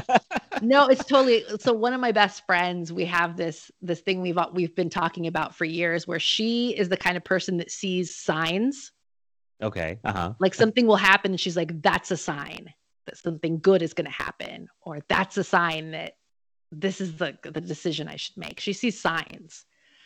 I see jinxes everywhere. Like, oh, don't do that. It's a jinx. Nope. nope. Don't say that. It's a jinx. Something bad's gonna happen. Mhm. Like we're those we're the the opposite sides of that um way of looking at the world. Um it- it's good. It's good for someone like myself to have people like that in my life who who can look at the positive and and and be that are able to access hope a lot easier than I am. Yeah, it's tough sometimes. Let me tell you, it's not. I'm not always an optimist. Like hundred Oh, of course, no one is. I mean, but I try. you know, yeah, no one is a no one is one way or the other a hundred percent of the time. I mean, Yeah. there's just that there's no way you can live that way. right, because Uh, it's the real world. We, do, we don't deal in, uh, you know, absolutes. Absolutes. Yeah, exactly. Um, Absolutely, yeah. So I I feel like the ending. I feel like the addition of that narration and the use of that quote and the way the lines delivered and the and the character that's delivering it does add this kind of ray of hope that like Mhm. maybe even after everything Somerset has been through and and we've seen him he went through the ringer Right. Yeah. that he's come to the conclusion that even after all that he he does want to contribute Mhm. in a positive way and i like that Yeah, no, it's it's good. It does feel like it's and it, it, it might have been added because it's the only bit of narration in the whole movie, right? Am I missing? I don't think I'm missing any narration. Uh, and it, it feels like it could yeah have i ended think so at that line where they ask him where he'll be, and he just says like around, be I'll be around." around. Yeah, which is a great, good ending. And then they add the little narration, which I love, and it always stuck with me because I feel like at any time in your life you could agree with one piece of that, two pieces of that. like you could, you know, it's like the world is a fine place. We're fighting for both things, or I only agree with the second part, you know, or right and yeah, either it's- way it's it's a call to just keep going exactly. Yeah, yeah. It's keep getting up and doing your best and you know all that cliche stuff Yeah. that they tell you which yeah. sounds hokey but uh, it's kind of necessary Yeah, you do need a little For- something at the end of the movie. I mean, you need a little ray of hope at the end of like how how bleak this got. Um, yeah and i like that it's not it, it because that statement leaves it open to agree with either one or both of the points Uh, it's not too cheerful or too saccharine right, it's Right. not too optimistic it doesn't Exactly. it doesn't clash with what we've just experienced i think it fits really nicely I, I agree. I agree. Um, trying to think of anything else. I feel like I could have talked way more about like how well I think Fincher directs it, but that we've already gone for two hours almost. But I think it's pretty well said that we're like he, he does a great job. I feel like I love the way it looks. I oh it looks beautiful and this was like a dream team mhm. between um so you have fincher directing and this was still pretty early in his career i don't know have we have you and i ever talked about how you feel about alien 3 No, but this, it's funny because I don't know when this episode we're recording might come out, and I did an episode with Chris Hurtado on Inside the Sequel about Alien Resurrection, and I thought he said you might be doing one Alien Three with him, maybe. oh Uh, i love it okay, so and I I will tell you right now, Colleen, I'm sorry. I think I heard you like Alien Three. I hate I love Alien- it. I hate Alien. most people hate it it most people hate it i love it it I feel like it spits in my face. I love Alien so much. It's like a top 10 all-time movie for me. And I feel like Alien 3 comes in and just kicks me in the balls and like spits on me and it's like fuck aliens. Like it's like and it's so and it's so bleak too. It's so it's like it's it is not a fun movie for me to watch. I think it's, it's, actually very I think it's, bleak I think it's well made. Uh, I know we had a lot of problems with the studio a lot of problems and I, I do I don't think it's a bad movie from the perspective of filmmaking, but I just literally cannot get past what it does to aliens. Like it kills me, and like how it d- deals with Ripley at the end. It's like I hate what this is doing to this franchise that I love, and Alien Resurrection is better for me because it's so it's so separated from everything else. Alien Three hits too close to home. It's like this is too, it, feel- it feels like a personal attack on me. I think like I think it's good that this didn't come up at the beginning of the oh episode no, because because as soon as your listeners heard that I love Alien Three, like you would have lost half of them. listen, They they, might know been like, nah. they might have left. They know I love Alien Resurrection because that movie gets crapped on all the time. It's like a joke, like, and I think it's just so much more fun. Like, and it's so separated from Alien, any of the Alien movies at that point. It's so Yeah.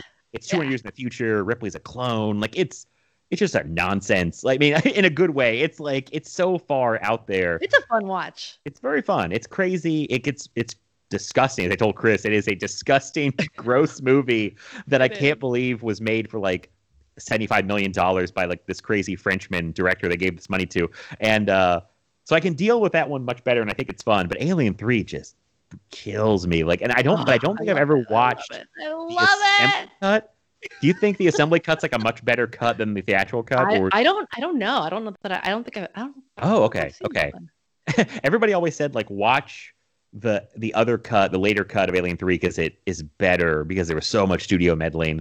Um, Uh, so I don't know. I should probably rewatch it. Maybe I'll appreciate it more uh, if I can you try might to. not. I mean, it's kind of I, it's kind of a general thing. I assume people hate it. Well, I told Chris that I think that people it's two camps. You love Alien Three and you hate Resurrection. You love Resurrection. You hate Alien Three. I feel like people are they got to pick a side. It's like you can only love one or the other. I don't know why, but that's how I get. I enjoy them both, but Oh, I, I enjoy. Resurrection. Okay. I think Resurrection is fun, but I love Alien Three. Okay. I love it. But all of this to say, uh, the Sorry, whole yeah. point of this was, oh no, I mean, I would be happy to go down on this tangent, but your poor listeners don't want to hear me gush about Alien Three. The, my point being that, like, I love what Fincher was doing at this time. So you have Fincher has coming off of Alien Three, and and then he gets Seven, and it's almost like a perfecting of the whole bleak mood thing. The writer Andrew Kevin Walker he goes on to do eight millimeter and Sleepy Hollow, but at this time, like this was the only thing that I was aware of. This is first But a- script. yeah. Yeah, the way that it's written is, I mean, it's just, it's tremendous. Music by Howard Shore. The score Yeah. Love the score. Love it. The cinematography, Darius Khondji, he had worked with, um, well, he he did the cinematography for Alien Resurrection. Oh, okay. That makes yeah, I could see that. Did Delicatessen and City of Lost Children. yes, okay. And like all of that tracks in terms of hmm you know the the aesthetic that we get in 7. And then you you know and the editing is awesome. And you have Richard Francis Bruce doing the editing like this like this collection of professionals working on this movie creates a masterpiece. Period. like it's a masterpiece. And I, I- think it took all of those all of those talents to make it what it is. Yes, I could have said it by myself. I agree 100%. I think I think it's Fincher's masterpiece. I think it's a perfect movie. Uh, and it's funny you brought up the editing because that was the only Oscar nomination I got was the editing, Yeah. Which I was like, this, um, I was like, this must have got a couple Oscar nominations. Nope, Nope. just just editing. Probably too dark for the Academy, I assume. It wasn't yeah, about. I think people I think they they weren't ready. they weren't ready for um the lust kill and Yeah, um and the sloth kill like I I don't think that they It's a real shame though because the performances and the cinematography and the writing, I mean everything about this. yeah. I- Yeah, that's a damn shame. I thought Freeman would have got nominated. That's why I looked up. I was like, was he nominated for like best actor, best supporting actor? No, of course not. I don't know what. Like, it wasn't about movies or historical figures. The Oscars didn't care. Uh, we're like, oh, We're not bitter or anything. I'm constantly bitter at the Oscars. Like, um, it's so annoying though because every year they'll nominate a couple movies where I'm like, oh, it's a great movie, and then they nominate stuff where I'm like, really? Like, it's, and they get they miss people. They it's oh my god, the fact they didn't nominate Delroy Lindo for the Five. Bloods is one of I know. Yeah. horrible. it's anyway. Yeah, I don't want to go off on the Oscars. Ugh. it, oh, it's rough. But um, So yeah, I think I uh I was gonna ask you. I think we both know our top answer, but what would you say are your top three David Fincher movies? okay. Okay. So, I mean, it's seven, Alien 3, and Zodiac. Wow. Okay. You love Alien Three that much? That is am- Yes. I, that's amazing. I love that. No, I just you're gonna make me I'm watch gonna Alien say 3 I'm gonna say something to you that I don't know that I've ever put it like this to Okay. anyone. I'm gonna I'm gonna share this with your dear Film Feast listeners, and they're gonna mock me for it, and that's fine. I actually am more inclined to watch to rewatch Alien 3 than I am Aliens. Wow. and I love Aliens. I I do. This is not done. a knock on Aliens. Do I you like do it more love than the first Alien? no. Okay. that would have been a real hot- Alien. Alien 1979 is one of my favorite all-time favorite Okay. films. Okay. Nothing touches that. None of the other Alien films come close. For me. Okay. Fair enough. Mm-hmm. I But yeah, in terms of like rewatchability, something that like I'm more likely to put on of the sequels, I am more likely to watch Alien 3. interesting. Okay. You're gonna get me to give Alien Three like a tenth chance. and I'm gonna And you're going to curse me the entire time. I'm gonna watch that other cut this time, which I'm still not sure that I've actually watched. I watched Alien Three a lot on the TV, which probably didn't help. I don't know why it was like on that might not have helped. Yeah. TNT all the time or something. And I'm like, I'm watching Alien. I kept trying to watch it to like it, and it never worked. I mean, you just might not like it. And different strokes, my friend. Different That's strokes for different folks. It's okay. I have also noticed that it seems like there's two camps for Alien people, where it's like it's Alien One and Alien Three, and Aliens and Alien Resurrection, because they're very they're more similar. Alien One and Three are yes. because it's one alien, it's people without weapons, it's isolation, and then Aliens and Resurrection more the fun team up movies. You've got a whole crew action oriented. You've got which I definitely lean more towards. As a kid, I was like young when I was younger, I was way more in Aliens and Alien, but now I've come to realize like no, Aliens a masterpiece. So uh, they're on the same level, but they're so different, Aliens and Aliens. So um, Yeah.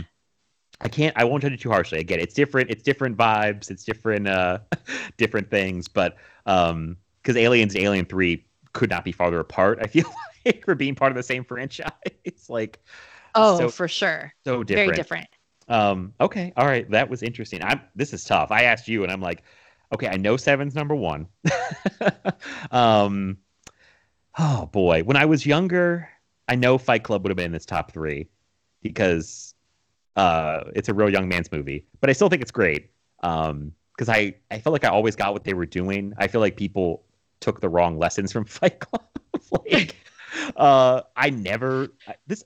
Sorry, another tangent, but I feel like No, please do. I actually rewatched Fight Club recently. Oh yeah, I saw that. I thought you had like the best night ever because you had a double feature of like uh Fight Club and Matrix, and I was I like, did, oh my yeah. god, this is like what for 99 is an amazing year for movies, and that's like two of my favorite movies of all time. And, and it's like, oh yeah, so I was like, oh, great night. But um I think Fight Club I don't people who like like you take Fight Club and they're only into like, oh, I want to start a Fight Club. People like Wolf of Wall Street and only like take the party aspects, and they always Right. miss like the when people watch any Scorsese movie, take they don't they don't get to the ending, I guess, because they miss the downfall part. Right. like I've never I've never envied these guys or like admired them. Like like no no like th- this is gonna go bad. Like probably because I had no illusions of being those guys. so I'm like I'm not gonna be like Brad Pitt. Like get out of here. like um. So I just I Fight Club had a bad reputation for a while. I think it's still a great movie. Um, it's all to say. I don't know if it's my top three. Okay, Zodiac's number three. What's my number two? Hang on. uh, I'll still put Fight Club in there. That was a lot to get Fight Club at number two. I really had to talk that out. Um, but then like, oh my god, Social Network's so good, but I never really watched Social Network. Uh, um, what are some other ones? I feel like I just good watched movies. Gone Girl for the first time last week. Very good. I feel like Gone Girl. I did not like it. Oh, you didn't like? It?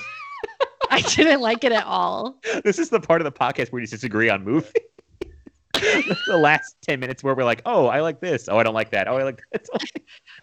I thought, I will say this. I, I like Gone Girl. I thought if that movie was in anybody else's hands but David Fincher, it would have been a much worse movie.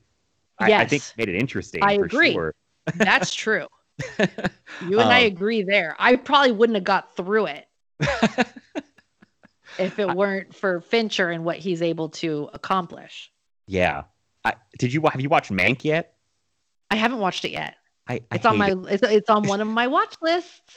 I listen. It's on Netflix, so I mean it's there. But I really did not like Mank. That was a struggle to get through. Like painful, painful. Ooh, like- I'm curious. I'm really curious where I'll fall on this one. Yeah. Well, now I want to know. I think the only one that I have not seen of his is Curious Case of Benjamin Button. I haven't seen that one either, which is kind of funny because because it, it's something that you know I would have watched. What year did that come out? I want to say like oh no Zodiac came out 07. Um, ah, boy, 09, 08, somewhere in there. um, Yeah, I'm looking it up. I don't know why I didn't I didn't see that one, but I didn't. And there's Oh. no reason for it. Like Gone Girl, I avoided forever because I I really don't enjoy Ben Affleck. I, that's understandable. Uh, I get it. I get it. I uh, I go back and forth on Ben Affleck. Like I've I avoided that for a long time. So Fight Club is an interesting one. You bring up Fight Club and and I think if you had asked me even 5 years ago, Fight Club would have been in that top 3. mhm. Um I think the only reason it's not in my top 3 right now is cuz I just recently rewatched it. And I don't know, man. I felt I, I think like you mentioned, like I think some of the the cultural stuff that's happened around yeah. the fandom of that film has kind of has kind of soured me a little bit. Mm-hmm. I was really, Yeah. really gung ho about it when it first came out. I was yeah, Um, I was too. and I mean, just way into it. And I think I saw it in the theater more than once, and we used to rent it all the time. I have it on VHS. Like, love the movie. I, I think that one is one where once I know, once you know the twist, the first couple times, you know, the first few times I rewatch it after that, it's cool to pick up all the little clues that were Mhm. that were there all along as to the identity of Tyler Durden. Um, but I think now, over 20 years later, and numerous watches, I think I finally hit the point where I'm just not as excited about it. If that Yeah. makes sense. No, that's that's understandable. I I feel like it it definitely held up for a couple times after I knew the twist because then it's so interesting to go back and watch it and catch all the Right. the hints. Like that, I, I've said this before. I think in like my life, I've only put a movie on immediately after finishing it three times, and like one of those times was Fight Club. I watched, I rented Sure. it, watched it. I was like, I gotta watch that again right now because I'm like, wait, what just happened? Uh, totally blown away by that twist, and it's so there is so much to pick up on when you know it. But then I think I did get to that point too where. It'd been a while. I'd watched it so much as a kid, or not I say kid, but teenager. But um, yeah, when you're younger. Yeah, and I came back to it, and it wasn't as exciting.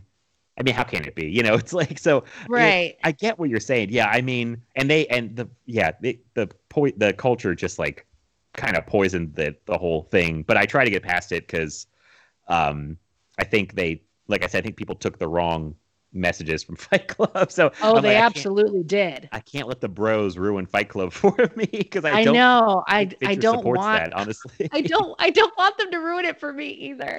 it's tough. I get I Um, get what you're saying. Yeah. yeah. Yeah, I think on any given day my number 3 spot could go either way. Fight Club or Zodiac. Depending on my mood. Right. yeah. That's I, I I get it. I get it. Um I kind of want to watch Fight Club again, but I kind of don't. So now I'm kind of like I'm like, do I want to watch Fight Club again? I don't know. I'm. It's one of those I things mean where I'm, that's it's another iconic film and and Yeah. the time when it came out it was just I mean we were mind blown and you hadn't seen anything like it before. yeah. I mean, I was like I said, a couple years late, uh, and was still blown away by it. It was such a cultural moment. You know, it was like everybody was doing like, oh, don't talk about Fight Club. You know, it was like, Oh, they- dude. Well, and it hit at a really interesting part in my life because I I was um my family got a computer and we got internet access in 1997. oh wow, okay, Mm-hmm. And so I'd only been on the I'd only been using accessing the internet for 2 years. And I immediately went looking for all all of the cool shit I couldn't find in my hometown.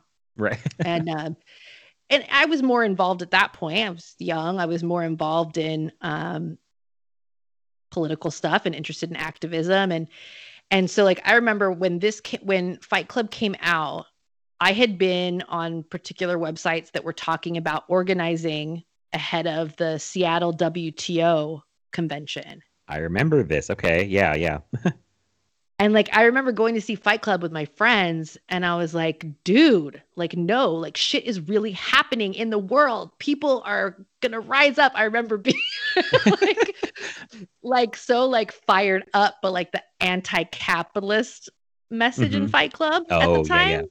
time. and and feeling like like no, like there's like there's people that are going to fuck shit up. And um you know and then and then two months later um the protests at the wto uh, in seattle happened and i remember watching him watching it on the news and just being like dude you know and, being young enough thinking everything's going to change now which Right. of course it's not how the world works yeah, um, yeah. It's like we've had so many. There's that that uh that pessimistic cynicism um, but yeah, like so at the time, it was like the movie, the themes and the things it was exploring, and the way it was exploring them visually, and through the way that the story was told. I mean, it was mind blowing. Right. It really felt like a, a fight the system type movie, you know, like Yeah, damn the man type blow up the credit card companies. Like, yeah. It's like and I was 15, I didn't have a credit card.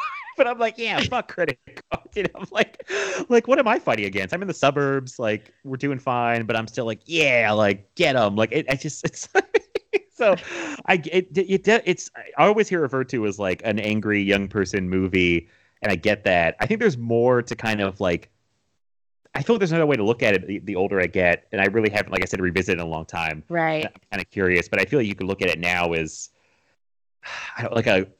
I think I've heard it talked about as like a knock on like toxic masculinity and Oh, that's yeah, that's definitely in there. right. But the problem it's Yeah. like a knock on that, but then they took it and it became a part of toxic masculinity. it's like how what?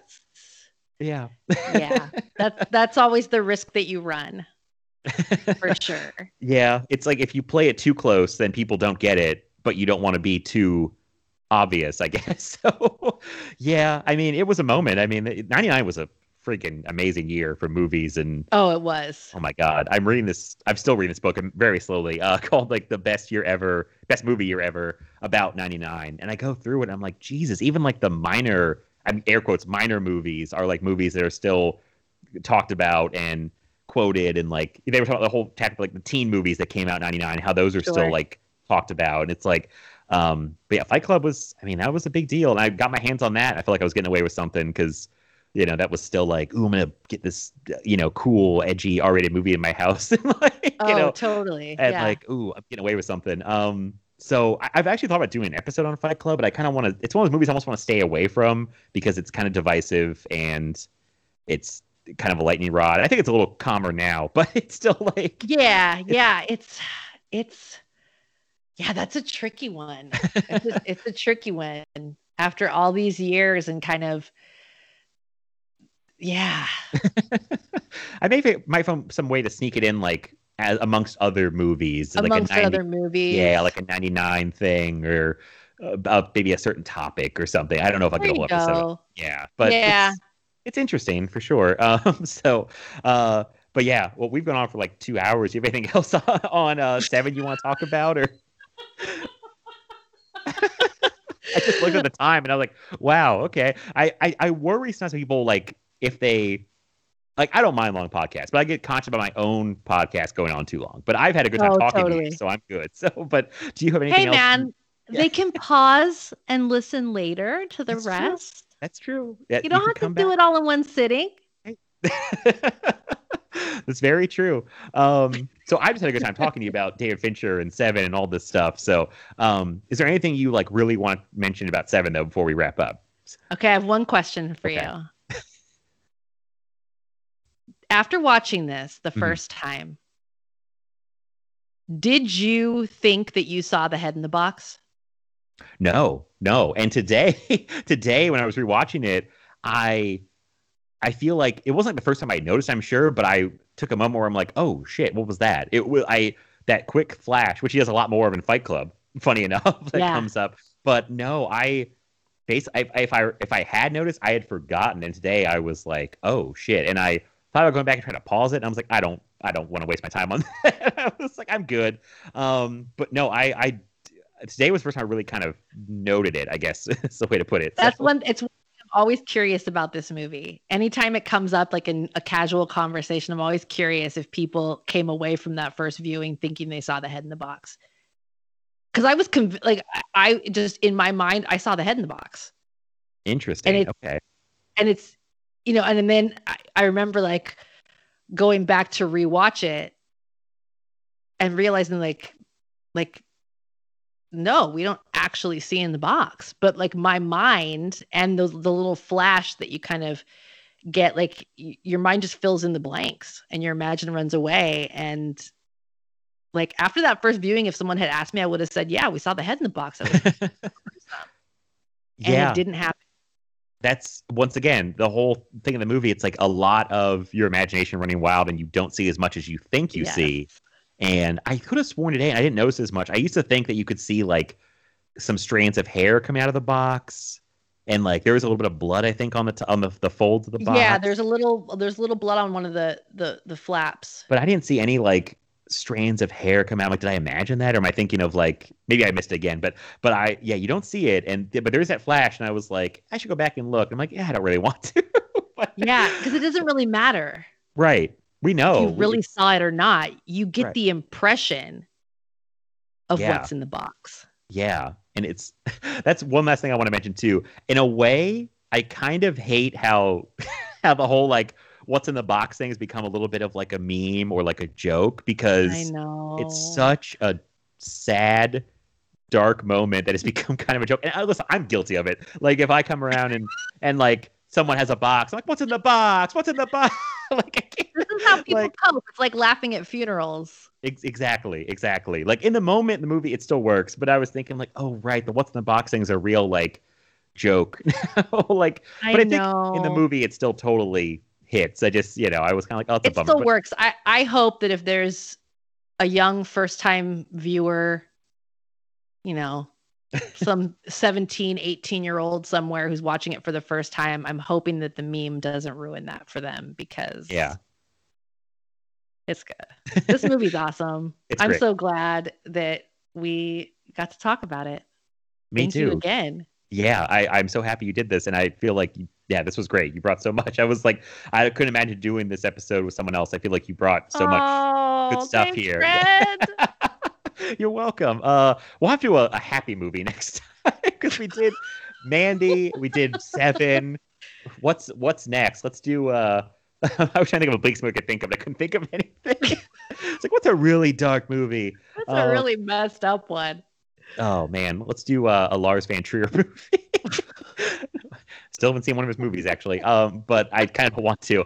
Uh, I don't know. We'll have to pick. We'll have to think of something that's like a little more. We'll think of something. I, not Yeah. everything I watch is depressing.